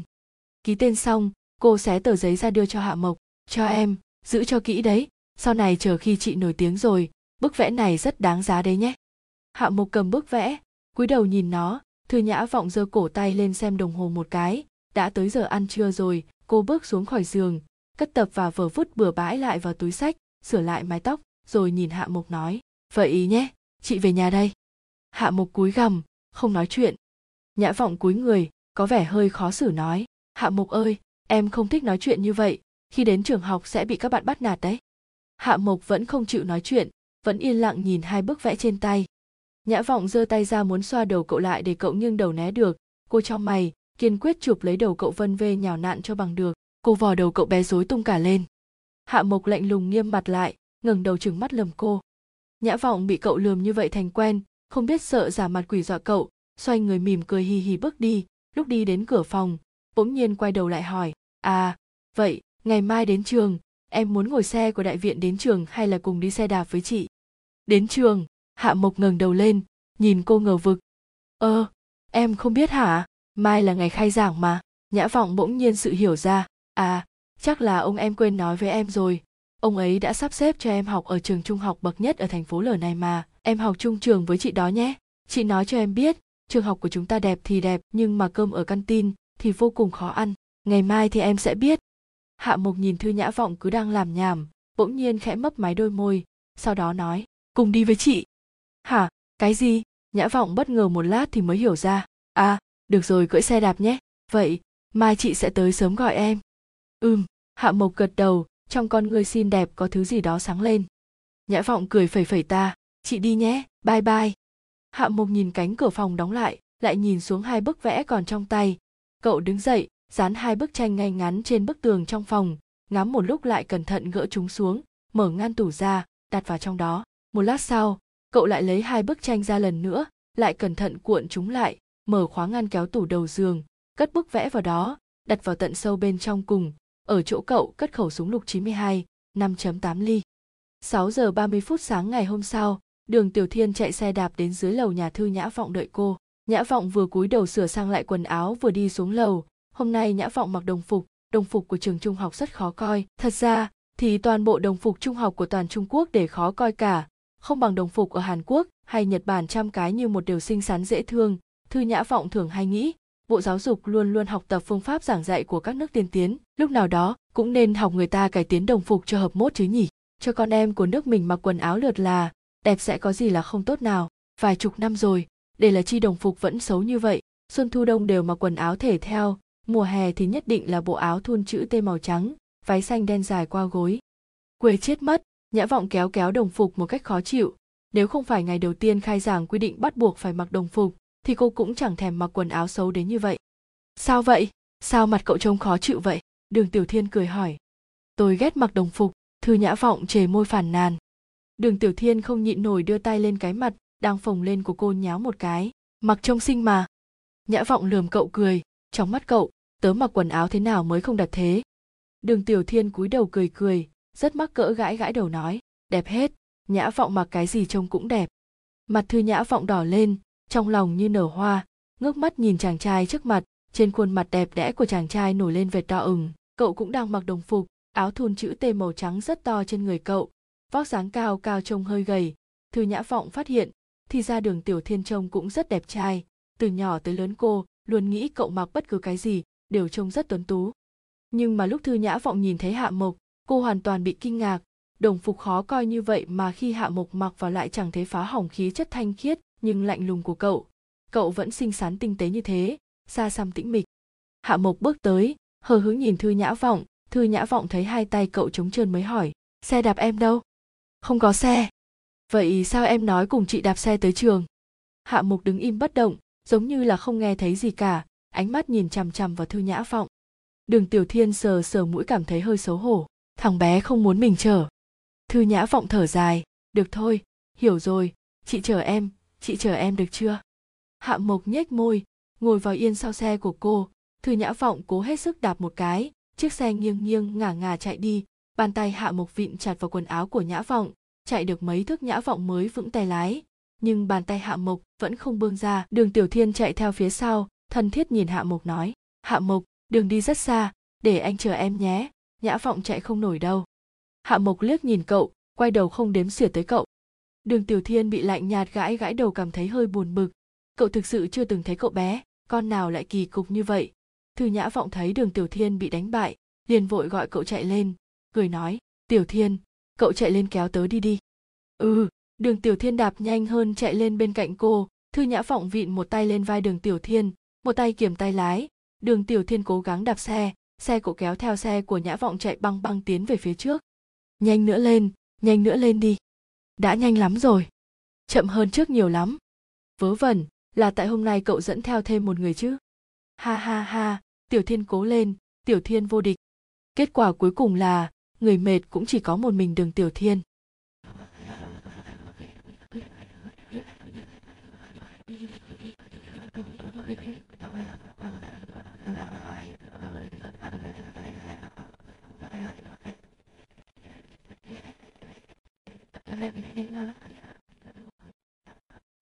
Chương 3C, Hoa Khôi kiêm lớp trưởng. Nhất Trung là tên một trường học có lịch sử lâu đời cả trăm năm của thành phố. Dãy phòng học trung học cơ sở vẫn còn lưu giữ được nét kiến trúc cổ kính rõ rệt. Hai bên con đường đi bộ sạch sẽ, cứ cách mỗi mét thì được trồng một cây tùng thật cao. Trong vườn hoa của khuôn viên trường có trồng đủ loại thực vật, cây cối. Ở phía trước mỗi cây đều treo một tấm biển gỗ nho nhỏ, bên trên viết tên gọi của loài cây đó và đặc trưng của chúng. Trường học bao gồm cả cấp trung học cơ sở và cấp trung học phổ thông. Cấp trung học phổ thông dạy từ khối lớp 10 đến khối lớp 12, mỗi khối có 12 lớp, mỗi khối sẽ học trong một dãy phòng học của một tòa nhà 4 tầng, mỗi tầng gồm 3 lớp, trong đó có một lớp gồm 30 học sinh được chọn ra trong kỳ thi kiểm tra cuối kỳ của học kỳ đầu, được gọi là lớp đầu nguồn. Còn lại 11 lớp cơ bản, căn cứ theo điểm số cao thấp mà phân bố đều ra các lớp. Thư Nhã Vọng và Đường Tiểu Thiên cùng học trong lớp thứ 7 khối 11, phòng học của lớp số 7 nằm ở cuối dãy hành lang tầng 3. Từ hành lang tầng 3 nhìn ra bên ngoài, bên phải sẽ là sân thể dục của trường học, bên cạnh sân thể dục có trồng rất nhiều cây ngô đồng, giữa thời tiết mùa hè, bóng cây râm mát, phỉ thúy dợp đầy cành, chim chóc xíu rít. Tiểu Thiên, Nhã Vọng, bên này, vừa bước vào lớp thì đã nghe thấy cái giọng oang oang của Trương Tịnh Vũ gọi.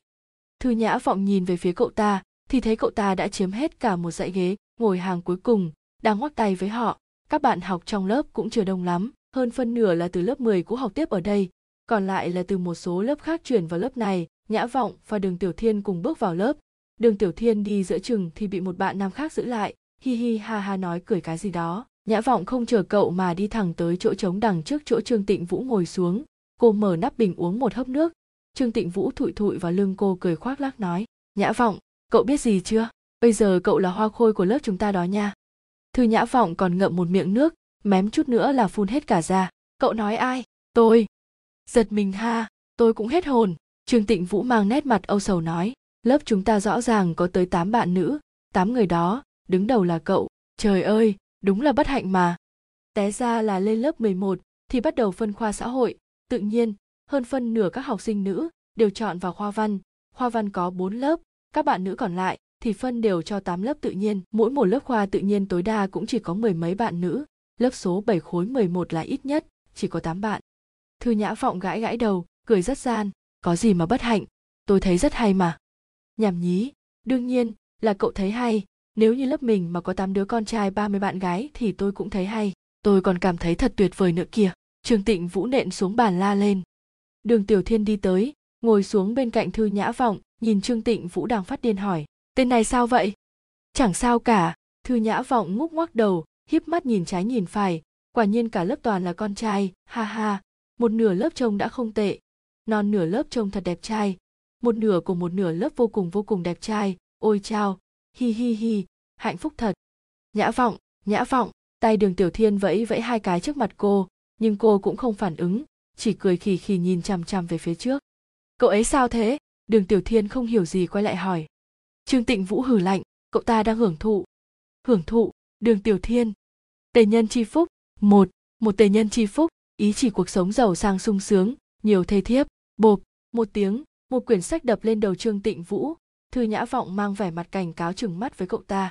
Đừng nói tầm bậy, cậu nghĩ tôi là cậu chắc. Trương Tịnh Vũ giống như bị gãi ngứa. Lườm cô rõ dài, phải không, lau nước miếng trước cái đã. Nhã Vọng, cậu, cuối cùng Đường Tiểu Thiên cũng tức giận, trợn mắt lên với cô, đột nhiên cậu kéo cô lại che đôi mắt của cô đi, nói, không được nhìn. Trước mắt Thư Nhã Vọng tối đen, nhưng trong lòng thật ra lại cảm thấy rất ngọt ngào, không nhìn thì không nhìn, không cần nhìn cũng biết, đẹp trai nhất lớp chúng ta không phải là Đường Tiểu Thiên sao. Trương Tịnh Vũ hít thật sâu, rồi thở dài một hơi, nhìn đi, lớp học có duy nhất một bạn nữ xinh xắn, bên cạnh còn có một chú cậu trung thành, những ngày này không thể sống nổi rồi, cậu ta muốn đổi lớp. Không lâu sau thì vào học, chủ nhiệm mới của lớp là một người đàn ông hơn 30 tuổi. Câu đầu tiên thầy vào lớp nói là, học sinh nữ lớp này toàn bộ rời lên phía trước ngồi, người xinh nhất kia, tên em là gì? Thư Nhã Vọng trỏ vào mình, xinh nhất á, nói mình sao? Thấy thầy giáo gật đầu, cô đứng lên nói, em là Thư Nhã Vọng. Tốt, vậy em làm lớp trưởng đi. Thầy giáo vừa nói xong, tất cả các bạn học nam đều ồn ào gào lên. Thầy ơi, bất công quá đi à, trọng nữ khinh nam. Thư Nhã Vọng hơi đỏ mặt, lần đầu tiên cô cảm thấy, thì ra mình cũng không đến nỗi nào. Giáo viên chủ nhiệm họ Tào, là giáo viên dạy tiếng Anh, lúc giảng bài không bao giờ nói tiếng Trung, tiếng Anh để miệng nói ra lưu loát vô cùng. Thầy chẳng quan tâm học sinh có nghe hiểu hay không, chỉ biết tự mình nói. Trong giờ học thầy rất thích gọi học sinh hỏi đáp, mà lại đặc biệt thích gọi Thư Nhã Vọng đứng lên trả lời, giống như rất hài lòng về cô vậy, mỗi giờ học nhất định đều sẽ gọi cô. Thư Nhã Vọng bị thầy ấy làm cho gần như suy sụp, thành tích tiếng Anh của cô không tốt lắm. Mỗi lần bị thầy gọi đứng lên đều a ư không trả lời được. Thầy Tào cũng không vội vàng, cứ thong dong chờ đợi, mãi cho đến lúc cô nói không được nữa mới cho cô ngồi xuống. Để đối phó với câu hỏi của người đàn ông này, mỗi buổi tối khi về nhà cô đều cầm nội dung mà ngày hôm sau thầy sẽ giảng coi 3-4 lần, sau đó thì làm tất cả các bài tập sau mỗi tiết học, mãi cho đến khi thầy vừa đưa ra câu hỏi thì cô đều đã có thể trả lời. Thầy Tào vô cùng vui vẻ, cảm thấy đứa bé này là nhờ vào sự chỉ dạy của thầy mà đã tiến bộ được như thế, nên càng ngày càng gọi cô trả lời câu hỏi nhiều hơn. Học kỳ 1 trôi qua, thành tích tiếng Anh của Thư Nhã Vọng rõ ràng đã nhảy vọt lên hàng chất lượng, bay vào top 90, thỉnh thoảng còn lọt vào ngưỡng 100 điểm trong kỳ thi. Thật đáng chúc mừng! Trương Tịnh Vũ rất bất mãn với chủ nhiệm lớp, luôn nói đó là một kẻ mê gái, chuyên môn gọi con gái trả lời câu hỏi, ngay cả lúc thi cũng sửa cho họ nhiều hơn một chút. Đường Tiểu Thiên lườm cậu ta, nói cậu ta nói với nói vẩn.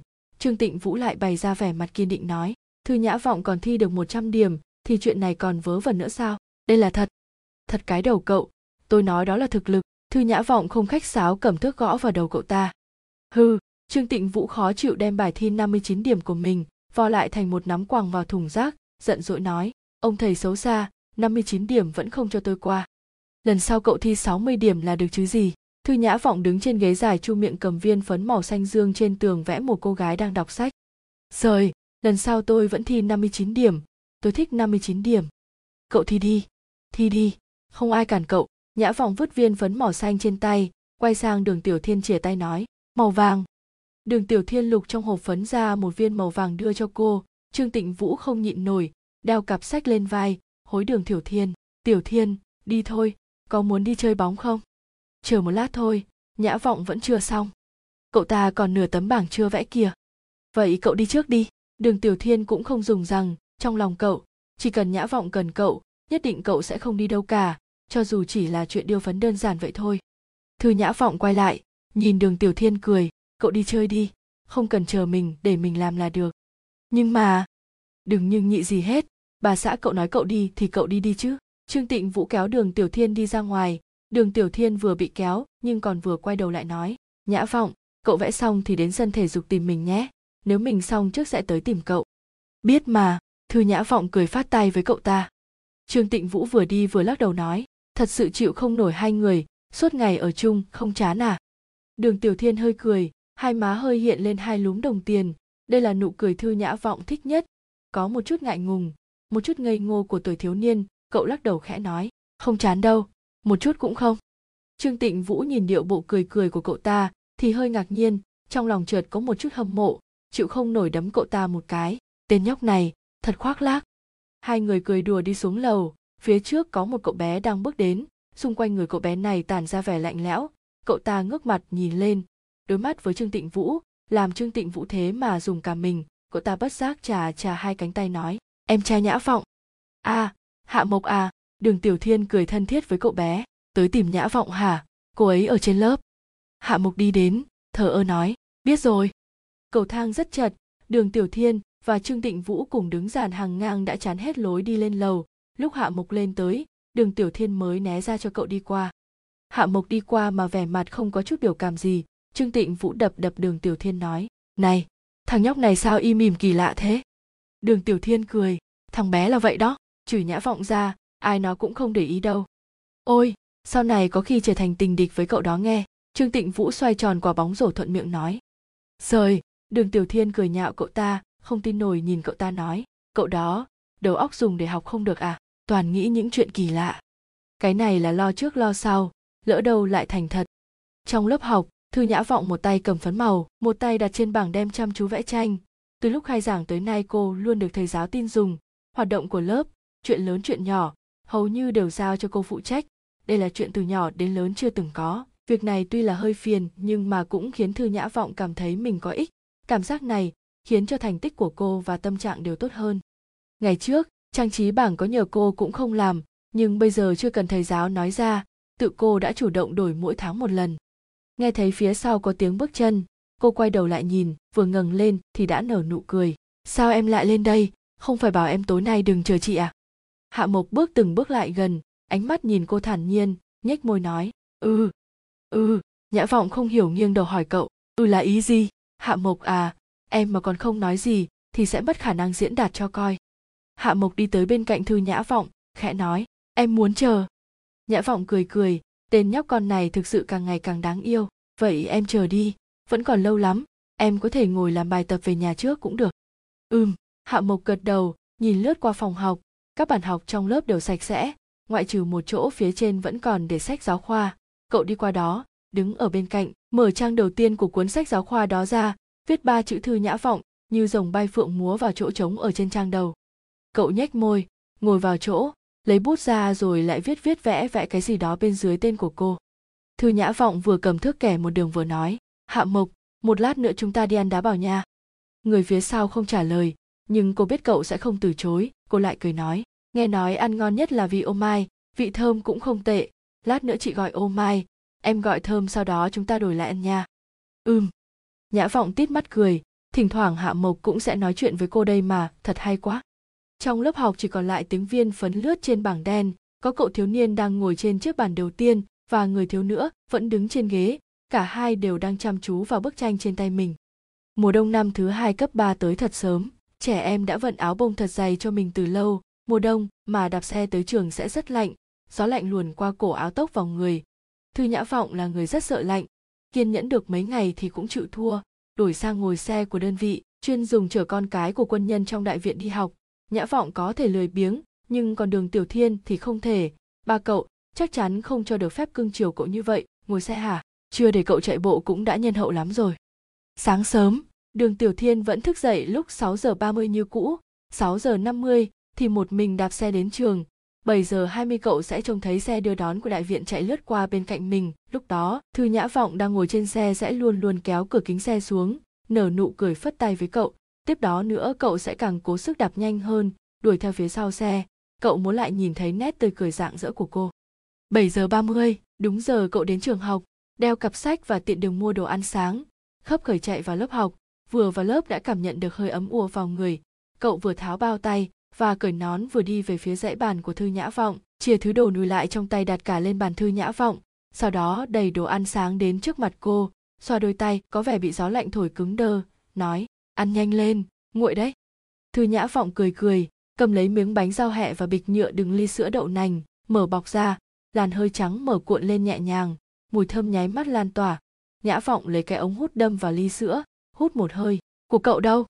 Mình ăn xong rồi, vừa chạy xe vừa ăn. Đường Tiểu Thiên nhìn Thư Nhã Vọng một cách mãn nguyện, vẻ mặt mang niềm vui, giống như là sữa đậu nành đều đã chảy hết vào bụng cậu vậy. Uống không? Thư Nhã Vọng chìa tay ra, đưa đầu ống hút trên ly sữa đậu nành kề lên môi cậu, cậu cúi đầu hút một ngụm nhỏ, sữa đậu nành ấp áp, trong lòng cũng ấm áp, mặt mày cậu cũng mang một nụ cười dịu ngọt. Thư Nhã Vọng rụt tay lại, ngậm ống hút vào miệng lần nữa, không để ý hỏi, bài tập số học cậu làm xong chưa? Rồi. Đường Tiểu Thiên vẫn nhìn Thư Nhã Vọng, cô đang khẽ cắn lên đầu ống hút mà lúc nãy cậu vừa dùng qua, không hiểu sao Đường Tiểu Thiên vẫn nhìn đăm đăm vào làn môi cô mà như mê như say, chống ngực đập thình thình. Môi Nhã Vọng thật xinh, cậu hơi siết tay, cố gắng dằn xuống ước ao muốn được chạm lên đó.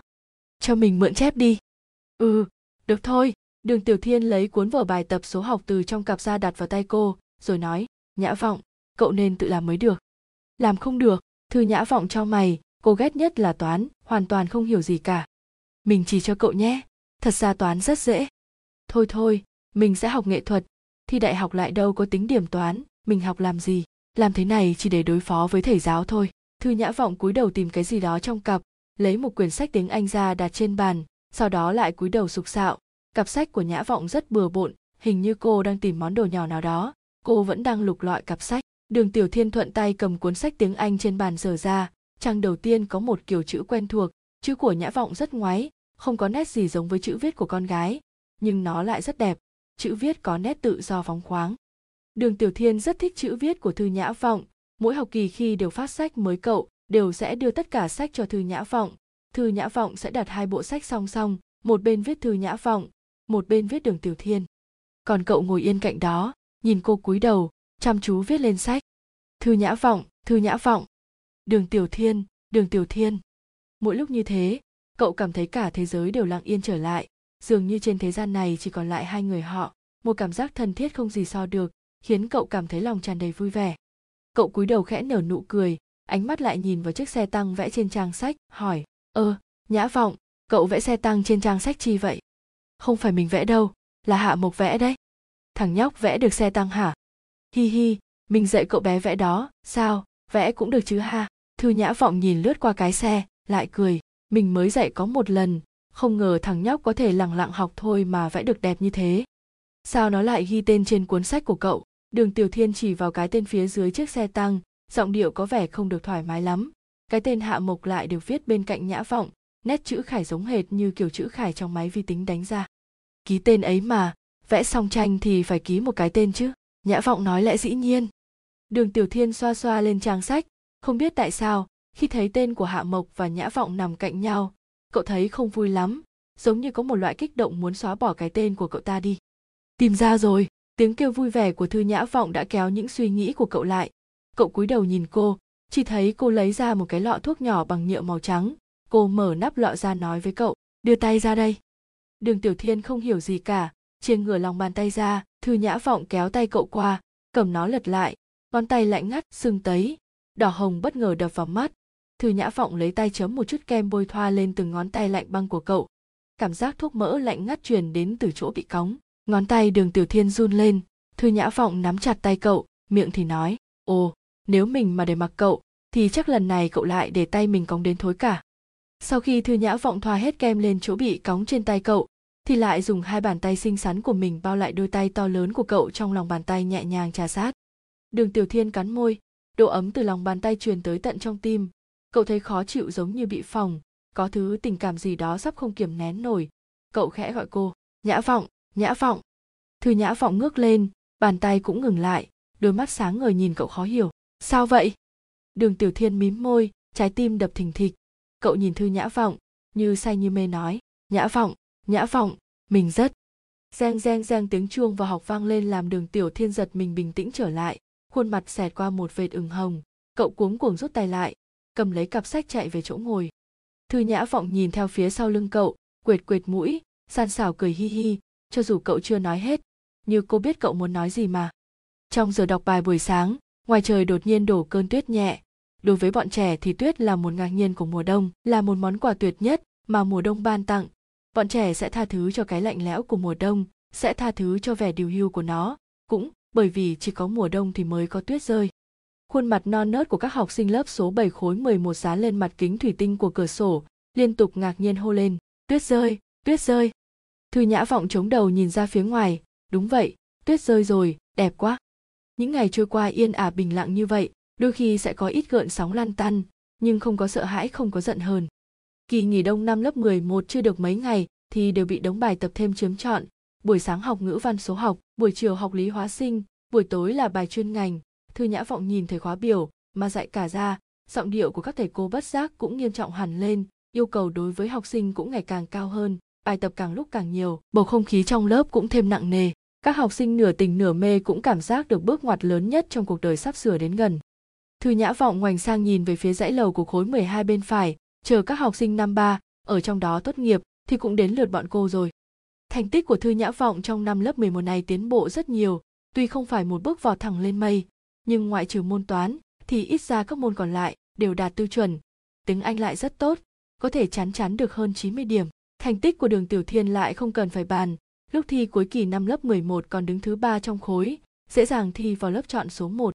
Tiếc là khi khai giảng năm thứ 3, cậu mới học ở lớp chọn được 2 tiết thì đã tự mình mang bàn ghế về lại lớp số 7. Thầy Tào chủ nhiệm lớp số 7 ngạc nhiên hỏi cậu, Đường Tiểu Thiên sao em lại về đây? Lớp số 1 không tốt à? Em bị khi dễ hả? Đường Tiểu Thiên ngồi ở phía trên gãi đầu cười xấu hổ. Không phải đâu thầy, em thích lớp số 7, thích các bạn học trong lớp số 7, thích thầy giáo lớp số 7, em không nỡ đi, ha ha. Trương Tịnh Vũ ngắt lời, lớn giọng mách thầy, thưa thầy, cậu ta nói dối, rõ ràng là cậu ta không nỡ xa hoa khôi của lớp số 7 chúng ta. Các bạn học trong lớp vỗ bàn cưới ha ha, hai má Đường Tiểu Thiên đỏ bừng trong tràng tiếng cười vang lên, còn Thư Nhã Vọng lại che miệng cười lén. Khi đó Thư Nhã Vọng cho rằng cô và Đường Tiểu Thiên sẽ ở bên nhau cả đời. Cả đời này, từ khi sinh ra cho đến khi mất đi, một giây cũng không thừa, một giây cũng không thiếu. Lúc gần tốt nghiệp, Đường Tiểu Thiên nói với Thư Nhã Vọng là cậu muốn tham gia quân ngũ. Thư Nhã Vọng không thể hiểu vì sao Đường Tiểu Thiên có thành tích tốt như vậy mà lại muốn nhập ngũ, thi thẳng vào học viện quân sự có phải tốt hơn không? Chú Đường nói, tốt nghiệp trường quân sự thì gọi là sinh viên, tốt nghiệp từ trong quân đội ra thì mới gọi là quân nhân. Muốn trở thành một người quân nhân chân chính thì phải được huấn luyện từ trong quân đội. Thư Nhã Vọng mím môi, quả thật không thể hiểu nổi suy nghĩ của chú Đường. Sao chú ấy lúc nào cũng như vậy nhỉ? Người ta thương con còn không hết. Chú ấy thì cứ chỗ nào khó khăn khổ sở là lại đưa Đường Tiểu Thiên đến đó. Thư Nhã Vọng hỏi Đường Tiểu Thiên, vậy bản thân cậu có muốn đi không? Đường Tiểu Thiên nhìn cô gật đầu, dùng giọng trầm trầm nói, muốn, đàn ông đi lính chỉ hối hận 2 năm, còn không đi thì hối hận cả đời. Nhập ngũ trước rồi mới thi vào trường quân đội, sau đó trở thành một người quân nhân, xuất sắc giống như ba, đây là tương lai mà Đường Tiểu Thiên lựa chọn cho chính mình. Ánh mắt cậu kiên định, mục tiêu rõ ràng, giống như chí hướng đã có từ khi còn bé đến giờ, đến khi có thể thực hiện được mục tiêu thì cậu sẽ không chút do dự chạy về phía nó. Thư Nhã Vọng thấy hơi hâm mộ Đường Tiểu Thiên, hâm mộ cậu có thể hiểu rõ cuộc đời mình như vậy, hâm mộ cậu biết rõ mình muốn điều gì, nghĩ đến cuộc đời mình sẽ thế nào, vì một lý tưởng nào đó mà cố gắng phấn đấu.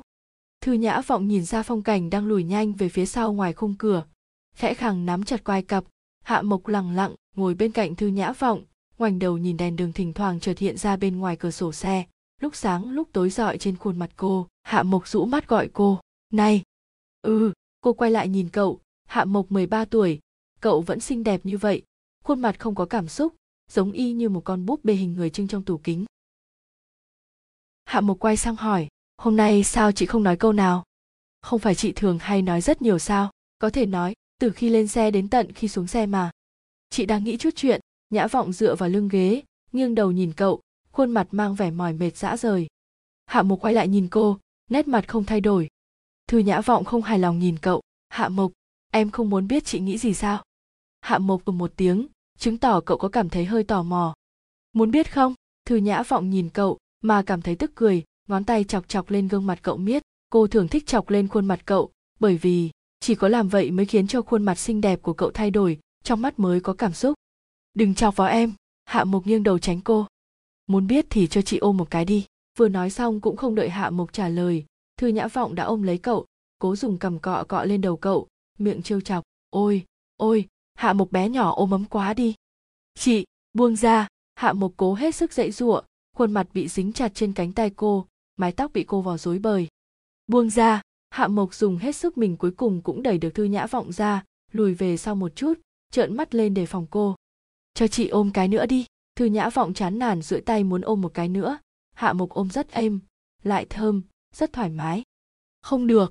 Hạ Mộc vừa đưa tay vuốt lại tóc cho đàng hoàng vừa lẩn sang phía bên kia xe, ngoảnh đầu đi không thèm để ý tới cô. Thư Nhã Vọng dụ dỗ cậu, không lẽ em không muốn biết chị đang nghĩ cái gì à? Hạ Mộc đưa cái lưng nho nhỏ về phía cô, hiển nhiên là không thèm để ý đến cô. Thư Nhã Vọng cũng không muốn bám theo chòng gạo cậu nữa, chỉ cười khẽ, cười rồi lại cúi đầu, vẻ mặt cô đơn. Cô mở cửa sổ bên phía mình, mái tóc đen mun phất phơ trong gió, dãy đèn đường ngoài cửa sổ liên tục lùi lại bên cạnh cô. Cô cúi đầu thừ người ra một lúc, chỗ ghế bọc da bên cạnh bỗng lún xuống, tay áo bị giật giật. Cô quay đầu sang thì thấy khuôn mặt lạnh lùng của Hạ Mộc ngồi bên cạnh. Cho chị ôm thôi, đừng vò rối tóc em. Thư Nhã Vọng rụt rụt chân mày giật mình, cười khúc khích. Hạ Mộc nghe thấy tiếng cô cười, rợm muốn nhấc chân bỏ đi. Thư Nhã Vọng nhanh hơn cậu, một tay kéo tay cậu, ấn cậu ngồi xuống, sau đó nhích lại gần, ôm lấy bờ vai bé nhỏ của cậu, khẽ tựa đầu lên.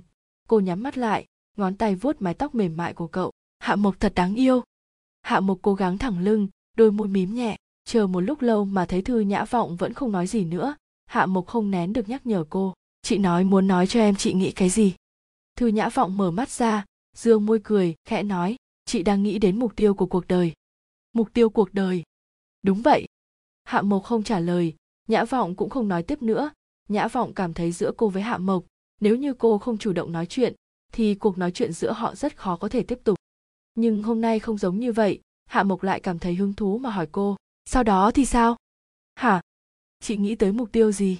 Nhã Vọng cúi đầu, bẻ bẻ ngón tay, nói nhỏ. Chị không biết, vẫn chưa nghĩ ra, có khi chị là cái dạng người cả đời chỉ biết đến đâu, hay đến đó, không có gì đặc biệt, ngu ngốc, không biết bản thân mình rốt cuộc thì muốn là một người như thế nào. Hạ Mộc rũ mắt, lặng yên rất lâu mới ngẩng đầu nói. Vậy cũng tốt. Gì? Loại người mà cứ cố chấp với mục tiêu mới là ích kỷ, mới là lạnh lùng nhất. Lúc Hạ Mộc nói những câu này, trông có vẻ chín chắn, không giống như một cậu bé 13 tuổi. Thư Nhã Vọng không thể hiểu được ý cậu, cô quay đầu muốn hỏi cậu tại sao lại nói như vậy, nhưng Hạ Mộc không muốn trả lời, mà chỉ giữ một vẻ mặt nhìn ra phía xa, ánh mắt lại càng tối tăm hơn. Sao lại nói như vậy? Ba cậu là một người luôn kiên trì với mục tiêu của mình, cho nên mặc mẹ cậu có lo lắng bao nhiêu, khuyên bảo bao nhiêu, thì ông vẫn kiên trì theo đuổi công việc vô cùng nguy hiểm đó, cuối cùng mất mạng trong nhiệm vụ. Mẹ cậu cũng là một người kiên định trong mục tiêu, cho nên, mặc cậu có cầu xin như thế nào, có khóc lóc náo loạn ra sao, bà vẫn giương súng tự sát trước mặt cậu. Người kiên trì với mục tiêu ư? Hạ Mộc siết chặt nắm tay, mãi cho đến lúc móng tay cấu đến đau cũng không chịu buông ra. Cho đến khi có một bàn tay ấm áp phủ lên bàn tay phải của cậu, cậu mới sực tỉnh lại. Cậu thấy Thư Nhã Vọng một tay đeo cặp sách, một tay kéo cậu, dịu dàng nhìn cậu cười. Hạ Mộc, đến nhà rồi. Hai bàn tay nắm chặt của Hạ Mộc chậm chậm buông lỏng, máu nhanh chóng được lưu thông làm cho tay cậu có cảm giác tê dại, như bị điện giật. Cậu quay đầu nhìn ra phía ngoài xe, dưới ánh đèn đường mờ ảo, đã là đại viện quân khu quen thuộc. Chừng 9 giờ tối, Thư Nhã Vọng đang chăm chú vào bản vẽ thì có tiếng mẹ gọi lớn ngoài cửa. Nhã Vọng, có điện thoại. Dạ, con ra liền. Thư Nhã Vọng đáp lời, buông cây bút xuống, đứng dậy bước nhanh ra ngoài nhận điện thoại. Alo. Đường Tiểu Thiên bên đầu kia điện thoại cười. Nhã Vọng, là mình. À, có gì không? Thư Nhã Vọng không khách sáo hỏi. Không có gì. Đường Tiểu Thiên thấy cô hỏi hung dữ như vậy thì luống cuống sờ sờ mũi. Hai người giữ điện thoại im lặng. Thư Nhã Vọng cắn môi, sau đó nói, không có gì thì mình cúp máy đây. Nhã Vọng, Đường Tiểu Thiên sợ cô muốn cắt điện thoại thật nên vội nói, Nhã Vọng, cậu ra ngoài đi, bây giờ mình ở sân tập chờ cậu, cậu nhất định phải tới đó. Mình không đi. Cậu mà không tới thì mình sẽ không đi. Đừng nói dối, ngày mai trời sáng cậu vẫn sẽ đi, ngày mai chính là ngày Đường Tiểu Thiên nhập ngũ. Nhã Vọng, mình đến đó chờ cậu. Đường Tiểu Thiên nói xong câu đó thì cúp máy. Nè. Thư Nhã Vọng alo alo mấy tiếng với cái điện thoại đang kêu u, sau đó cũng tức giận cúp điện thoại. Tên nhóc thối, bây giờ còn dám cúp điện thoại trước mình, cô phải tới đó dạy dỗ cậu ta. Quay người cầm lấy áo khoác, cô mang giày rồi chạy tới sân tập của đại viện, kết quả là người nói không tới lại tới trước. Lúc Thư Nhã Vọng trừng mắt nhìn những đốm sao lập lòe trên bầu trời, thì Đường Tiểu Thiên mới vội vàng chạy tới. Thư Nhã Vọng nhìn thấy cậu từ xa, tóc của cậu đã bị cắt còn rất ngắn, khuôn mặt đẹp trai càng hiện ra vẻ cứng rắn. Cậu chạy đến trước mặt cô khẽ thở hổn hển. Đường từ nhà cậu đến sân tập của đại viện xa hơn nhà cô đến 5 phút đồng hồ, xem ra cậu đã chạy một mạch tới đây. Đường Tiểu Thiên ôm trong tay một đống sách tham khảo đưa cho Thư Nhã Vọng nói, những cuốn sách và tập ghi chép này để lại cho cậu dùng lúc ôn tập. Thôi, trong nhà mình vẫn còn một chồng to chưa xem đến kìa. Thư Nhã Vọng lắc đầu không nhận. Đường Tiểu Thiên vẫn nuông chiều cô như trước đây. Nhã Vọng, cậu đừng giận được không? Ngày mai mình phải đi rồi. Đừng giận mình nữa được không? Mình không có giận, cô khẽ phủ nhận. Vậy sao mấy ngày nay cậu không để ý đến mình? Đường Tiểu Thiên hơi sốt ruột, cúi đầu nhìn cô. Thư Nhã Vọng cắn môi, viền mi hơi đỏ, cô cúi đầu nói nhỏ, mình không có giận, mình chỉ không nỡ để cậu đi thôi. Đường Tiểu Thiên vô cùng ngạc nhiên, ánh mắt trầm lắng nhìn chăm chăm vào Thư Nhã Vọng, mi mắt cậu hơi đỏ, trái tim như thít chặt lại. Nhã Vọng. Thư Nhã Vọng ngẩng đầu, mái tóc đen dài che khuất khuôn mặt, nước mắt trong khóe mắt trượt rơi xuống. Đường Tiểu Thiên giơ tay, rất muốn ôm lấy Thư Nhã Vọng thế này, nhưng tay cậu duỗi ra được một nửa thì buông xuống. Bỗng nhiên cậu ngồi xổm người xuống, đặt chồng sách trong tay trên mặt đất, chuẩn bị giống như tư thế hít đất, nói với Thư Nhã Vọng, Nhã Vọng, cậu lên đi. Thư Nhã Vọng đứng bất động, buồn cười nhìn cậu, chỉ vậy, ba cậu lại phạt cậu nữa à? Mình tự phạt mình. Đường Tiểu Thiên chống tay lên bãi cỏ, mình chọc cậu giận làm cậu khóc, dĩ nhiên là phải bị phạt. Không cần đâu, mau lên đi. Thư Nhã Vọng cười khì một tiếng, bước qua, ngồi lên lưng cậu, giả bộ nghiêm túc nói, được, vậy làm 20 cái đi. Được. Đường Tiểu Thiên hạ người xuống, bắt đầu chống đẩy từng cái một. Thư Nhã Vọng ngồi trên lưng cậu, ngẩng đầu lên nhìn những vì sao lung linh trước mắt, cười khe khẽ. Từ nhỏ tới lớn, khung cảnh như thế này cô đã thấy qua bao nhiêu lần, cô cũng không nhớ rõ nữa. Từ khi bắt đầu thường hay té ngã, cho đến khi cậu đã có thể vững vàng mà nâng cô dậy suốt 18 năm qua. Trong 2 năm sau này, cô sẽ không nhìn thấy cảnh như thế này nữa. Khe khẽ thở dài, dù bản thân cô quả thật không muốn cậu đi, nhưng mà... Chưa đợi Đường Tiểu Thiên làm đủ 20 cái, Thư Nhã Vọng đã đứng lên.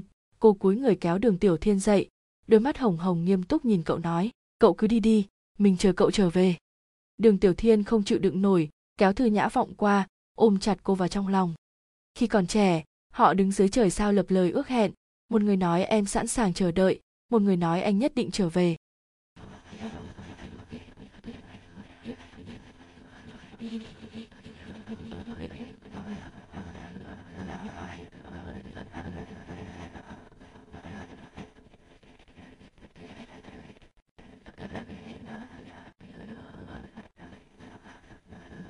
Chương 5B, Đường Tiểu Thiên nhập ngũ. Đường Tiểu Thiên đi đúng vào ngày chủ nhật cuối tuần, xe lửa chạy lúc 8 giờ sáng. Thư Nhã Vọng đã đứng dưới lầu chờ cậu từ sớm. Lúc nhìn thấy cậu mặc quân trang cả người một màu xanh lục, đầu đội mũ kẹp kỳ, ngực đeo một bông hoa dâm bụt vải đỏ bước tới gần, cô xì mũi bật cười, bỗng nhiên nhớ tới một câu tuyên truyền trong quân đội, một người đi bộ đội, cả nhà vẻ vang.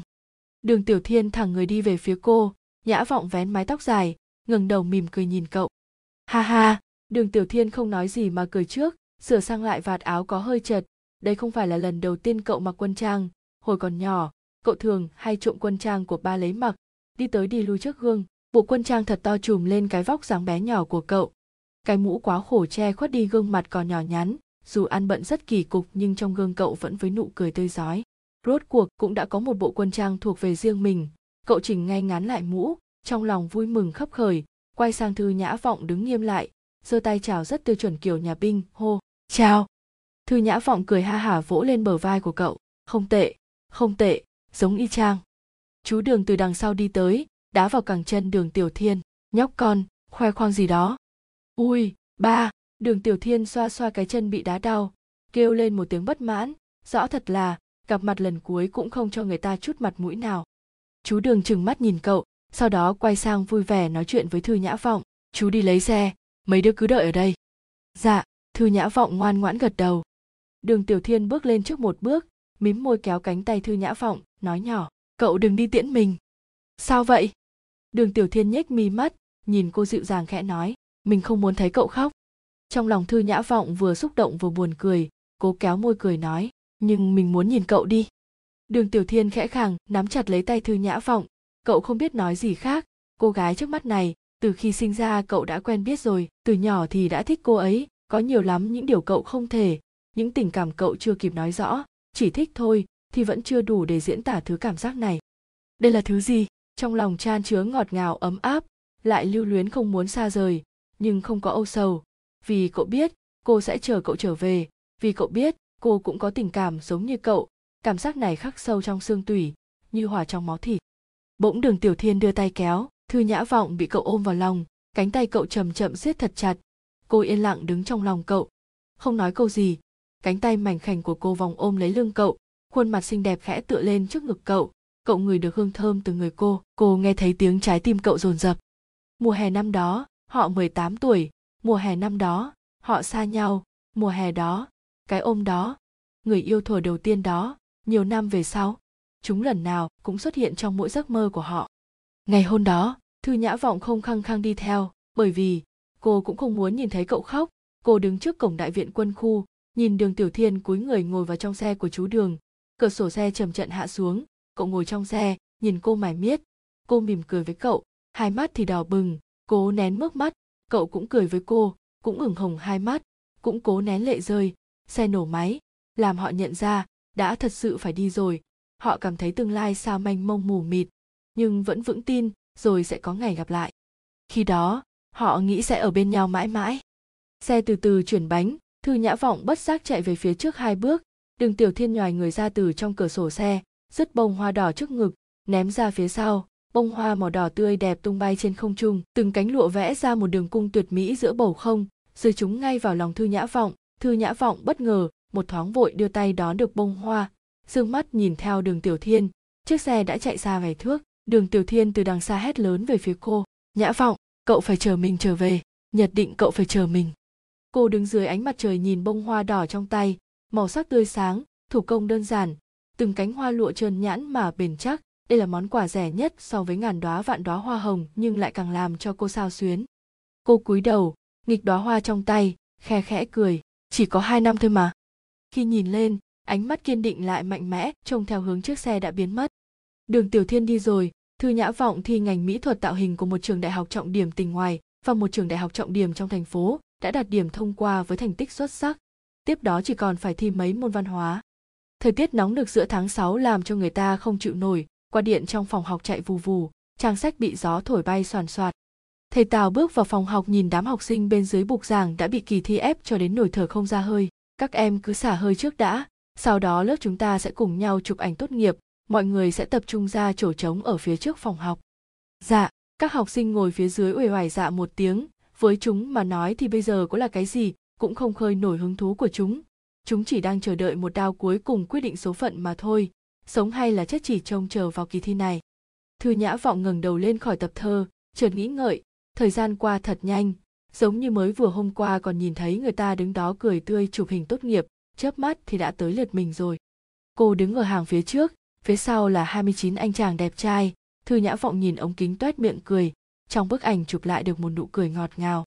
Nhiều năm về sau, mấy bạn nam lớp 11-7 cầm ảnh chụp tốt nghiệp cấp 3, chỉ vào Thư Nhã Vọng nói, nhìn xem, đây là hoa khôi của lớp chúng tôi, đẹp không? Thư Nhã Vọng lấy rất nhiều ảnh gửi cho Đường Tiểu Thiên đang phục vụ trong quân ngũ. Đường Tiểu Thiên coi mấy bức ảnh như bảo bối kẹp trong sổ tay của mình, mỗi lần nhìn lại đều cảm thấy tiếc nuối. Nếu có thể chụp chung hình tốt nghiệp thì thật hay biết mấy.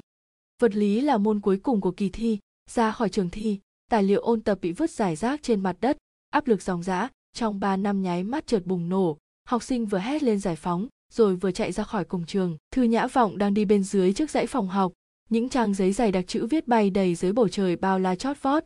Cô vuốt lại mái tóc, thở dài một hơi, lấy tất cả mớ tài liệu ôn tập còn trong cặp sách ra tiện tay ném vào thùng rác. Di đời này mình không bao giờ muốn nhìn thấy chúng nó nữa. Ra khỏi cổng trường, đã thấy xe của ông Thư đậu trước cổng, thấy cô đi ra, ông Thư và bà Thư lập tức xuống xe, nào đồ uống lạnh, nào khăn mặt, vội vàng hỏi han tình hình. Sao hả con? Sao hả con? Có mệt không? Đói bụng không? Thi sao rồi? Để ra có khó không? Bà Thư ân cần hỏi. Thư Nhã Vọng chợp một tiếng, lắc đầu, không chắc ăn lắm, tiếng Anh và ngữ văn cũng không tệ, nhưng mà vật lý thì không dám chắc chắn. Thấy ánh mắt lo lắng của ba mẹ, cô chỉ đành quệt quệt mũi, nói đại, à, cũng không tệ lắm, chắc là không sao. Được, không có gì, thi rồi thì thôi, đi nào, về nghỉ ngơi thôi, ba mua cho con mấy món ngon. Ông Thư ôm vai Thư Nhã Vọng, vui vẻ vỗ vỗ lên, 2 năm cuối cấp 3, đứa con gái này của ông lại học hành rất tốt, như vậy đã là một kỳ tích với ông rồi. Thư Nhã Vọng dựa trong lòng bà Thư thì mở cửa xe cho cô vừa khom lưng nhìn vào trong thì lại nhìn thấy Hạ Mộc cũng ngồi đây, cô nhíu mày giật mình. Hạ Mộc, em cũng tới à? Hạ Mộc lúng túng quay đầu chỗ khác nói, là chú gọi em đi. Ồ, Thư Nhã Vọng uống một hớp nước, nói xa xôi, thì ra là em bị bắt tới. Hạ Mộc bực mình trừng mắt nhìn cô, Thư Nhã Vọng cười khúc khích, xoa xoa đầu cậu, chị biết rồi, là em quan tâm tới chị nên mới tới, phải không?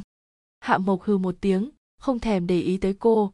Bà Thư ngồi trên ghế lái phụ quay đầu lại, nhìn Thư Nhã Vọng nói, mẹ hầm món canh sườn với rong biển con thích ăn nhất rồi đấy, còn có nấm xào thịt, dưa leo xào thịt sắt lát, về nhà ăn một bữa cho thỏa nhé. Thư Nhã Vọng gật đầu rất vui vẻ, vâng ạ, con cũng chết đói rồi đây. Bà Thư lại vui vẻ quay sang Hạ Mộc, Hạ Mộc, con cũng qua nhà dì, nếm thử tay nghề của dì đi. Hạ Mộc ngạc nhiên một lúc, không gật đầu cũng không lắc đầu, bà Thư thấy hơi ngại nên nhìn Thư Nhã Vọng. Thư Nhã Vọng đưa tay lén giật tay áo Hạ Mộc, Hạ Mộc lấy lại tinh thần, gật đầu nói, vâng. Bà Thư rất hài lòng quay người lên bàn bạc với ông Thư xem tối nay nên mua nhiều pháo hoa một chút, cũng nên đốt pháo chúc mừng. Thư Nhã Vọng nhích tới gần Hạ Mộc, nói nhỏ, Hạ Mộc, sau này người lớn nói chuyện với em không thể phớt lờ như vậy được, vậy là không lễ phép, biết chưa? Hạ Mộc cụp mắt, gật cái đầu cứng đờ, không nói gì cả. Thư Nhã Vọng lắc đầu bất đắc dĩ, thằng bé này, nếu như tính cách thẳng thắn hơn một chút thì tốt rồi.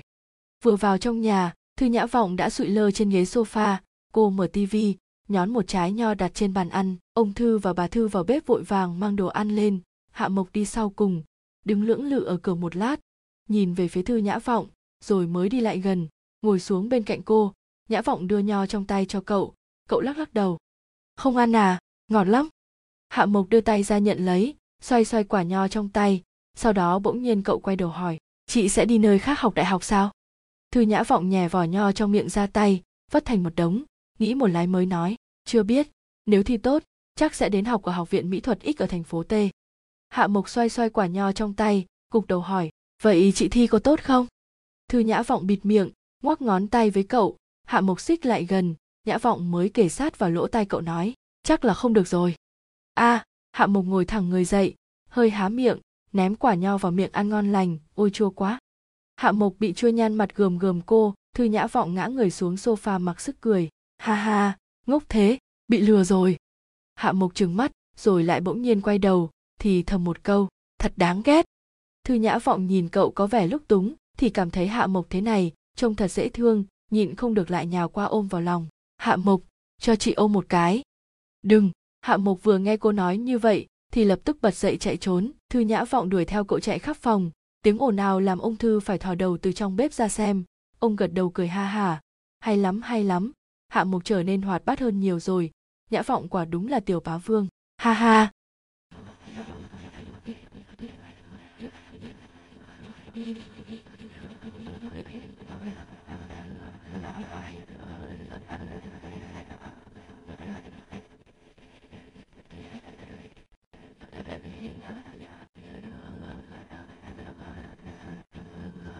Chương 5C, bức thư.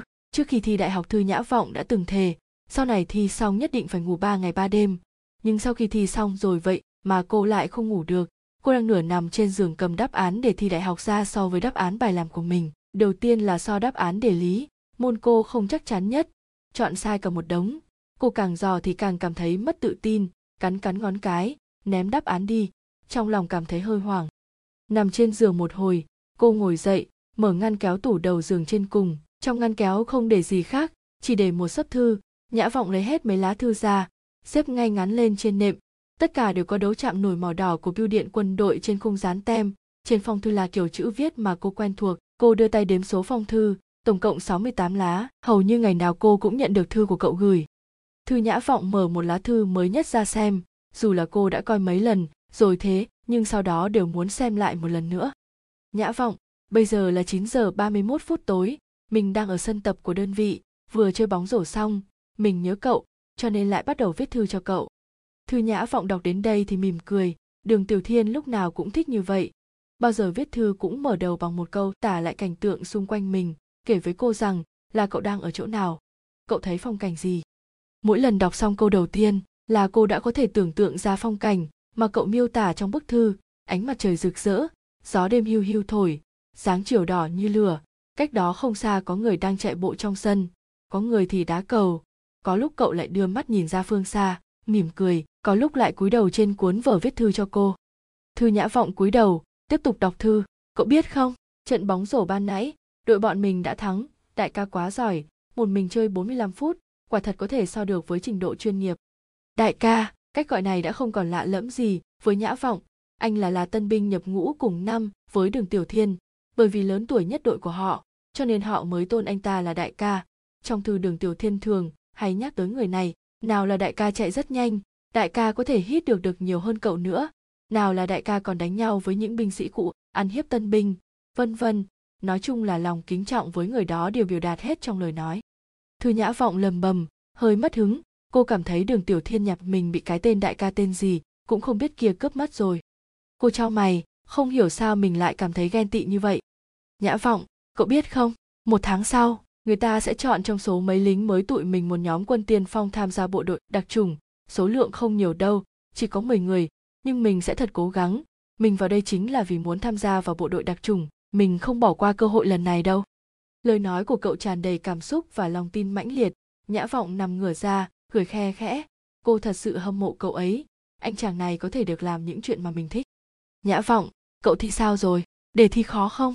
Mình rất lo cho cậu, cậu không biết là mình muốn thi đại học cùng cậu thế nào đâu, rất muốn cùng cậu vào đại học, mình nghĩ mình thật là mâu thuẫn.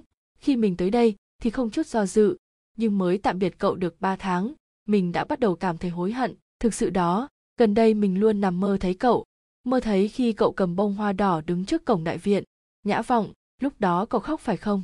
Vì sao mà mình cứ mơ thấy cậu khóc vậy? Nhã Vọng, cậu có nhớ mình không? Mình thì rất nhớ cậu. Đọc đến đây, Thư Nhã Vọng cầm bức thư úp lên khuôn mặt. Cô nằm ngửa ra đè lên cả xấp thư gần như đã trải kín khắp mặt giường, nở một nụ cười ngọt ngào. Tên ngốc này, lúc viết thư sao lại trở nên dạn dĩ như vậy?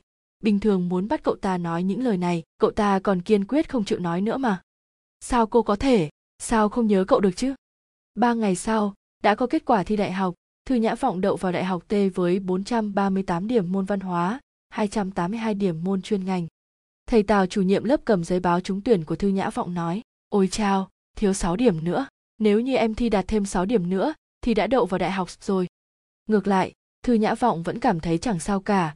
Cô cầm giấy trúng tuyển cười nói, thầy ơi, đại học T cũng được mà, ở gần nhà, cũng tiết kiệm được tiền trọ. Thầy Tào gật đầu, đại học T cũng được, em ráng học hành cho tốt. Thầy ơi, em nói thầy Thiên vị thầy còn không chịu nhận. Em đậu đại học T mà thầy còn mắng em, Nhã Vọng cũng đậu đại học T, thì thầy lại nói cũng được, cũng được. Gì? Trương Tịnh Vũ cất giọng ai oán. Em còn nói, em với Nhã Vọng giống nhau được sao? Bình thường môn toán em có thể đạt 150 điểm, lúc thi đại học sao em chỉ được có 110 điểm, thầu không mắng em thì mắng ai? Thầy dạy toán ngồi bên cạnh cũng nghiêm mặt nạt, đúng vậy, thật sự là làm mất mặt tôi, ngày thường kiểm tra chắc trò lại gian dối phải không? Lại mắng rồi, Trương Tịnh Vũ rầu rĩ, đề toán lần này khó mà, ai đó thi toán cũng chỉ có 5 điểm kia. Thư Nhã Vọng cảm thấy mắc cười, cậu so điểm với tôi làm gì, tôi cũng đâu có tính điểm toán vào đâu. Trương Tịnh Vũ cầm tờ giấy thông báo trúng tuyển lên, nói, thôi kệ, đậu đâu thì đậu, chắc chắn không học lại. Chậc, đồng ý, bắt tay nào. Thư Nhã Vọng giơ tay ra. Trương Tịnh Vũ bắt tay, sắp tới học chung trường, nhớ chiếu cố nhiều đó. Hai người cười hi hi ha ha thoải mái bước ra khỏi văn phòng, lại vào quán nét chơi đến tối, sao có ai về nhà nấy.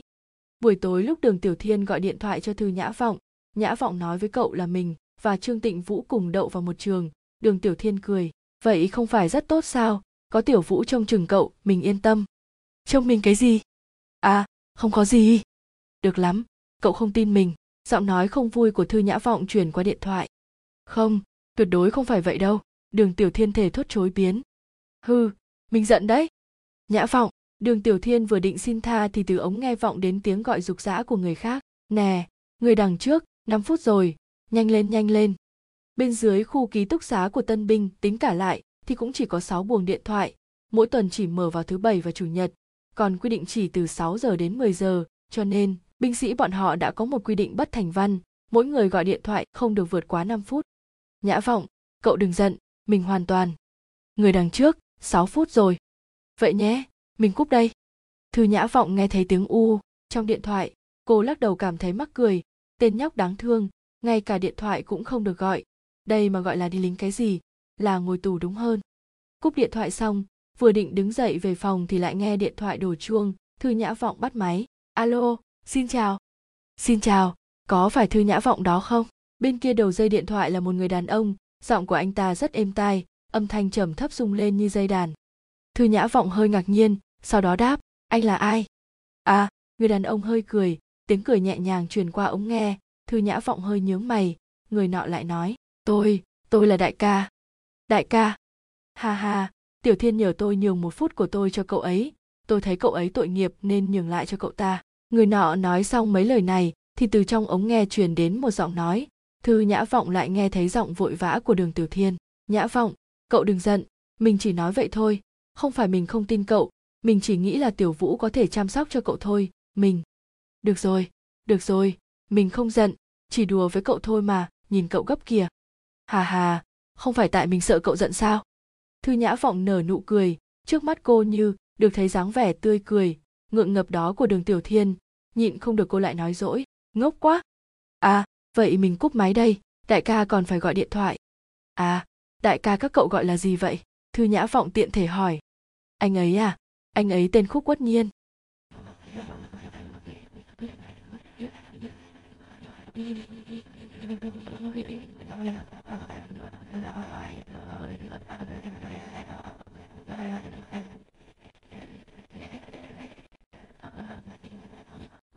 Chương 5D, đưa anh cùng đi ngắm cảnh. Khúc Quốc Nhiên, Thư Nhã Vọng khẽ nhầm lại lần nữa mới cười nói, tên nghe rất hay. Đường Tiểu Thiên thản nhiên nói, phải đó, dù sao thì nghe vẫn hay hơn là tên của mình. Nhã Vọng, mình cúp máy đây, đại ca còn phải gọi điện thoại nữa. Ừ, Thư Nhã Vọng cười khẽ gật đầu, cúp điện thoại. Sau khi Đường Tiểu Thiên nghe thấy mấy tiếng u truyền đến từ điện thoại, mới lưu luyến cúp máy. Nói gì tới anh vậy? Câu hỏi hiếu kỳ của người thanh niên cao xem cậu vang lên bên cạnh.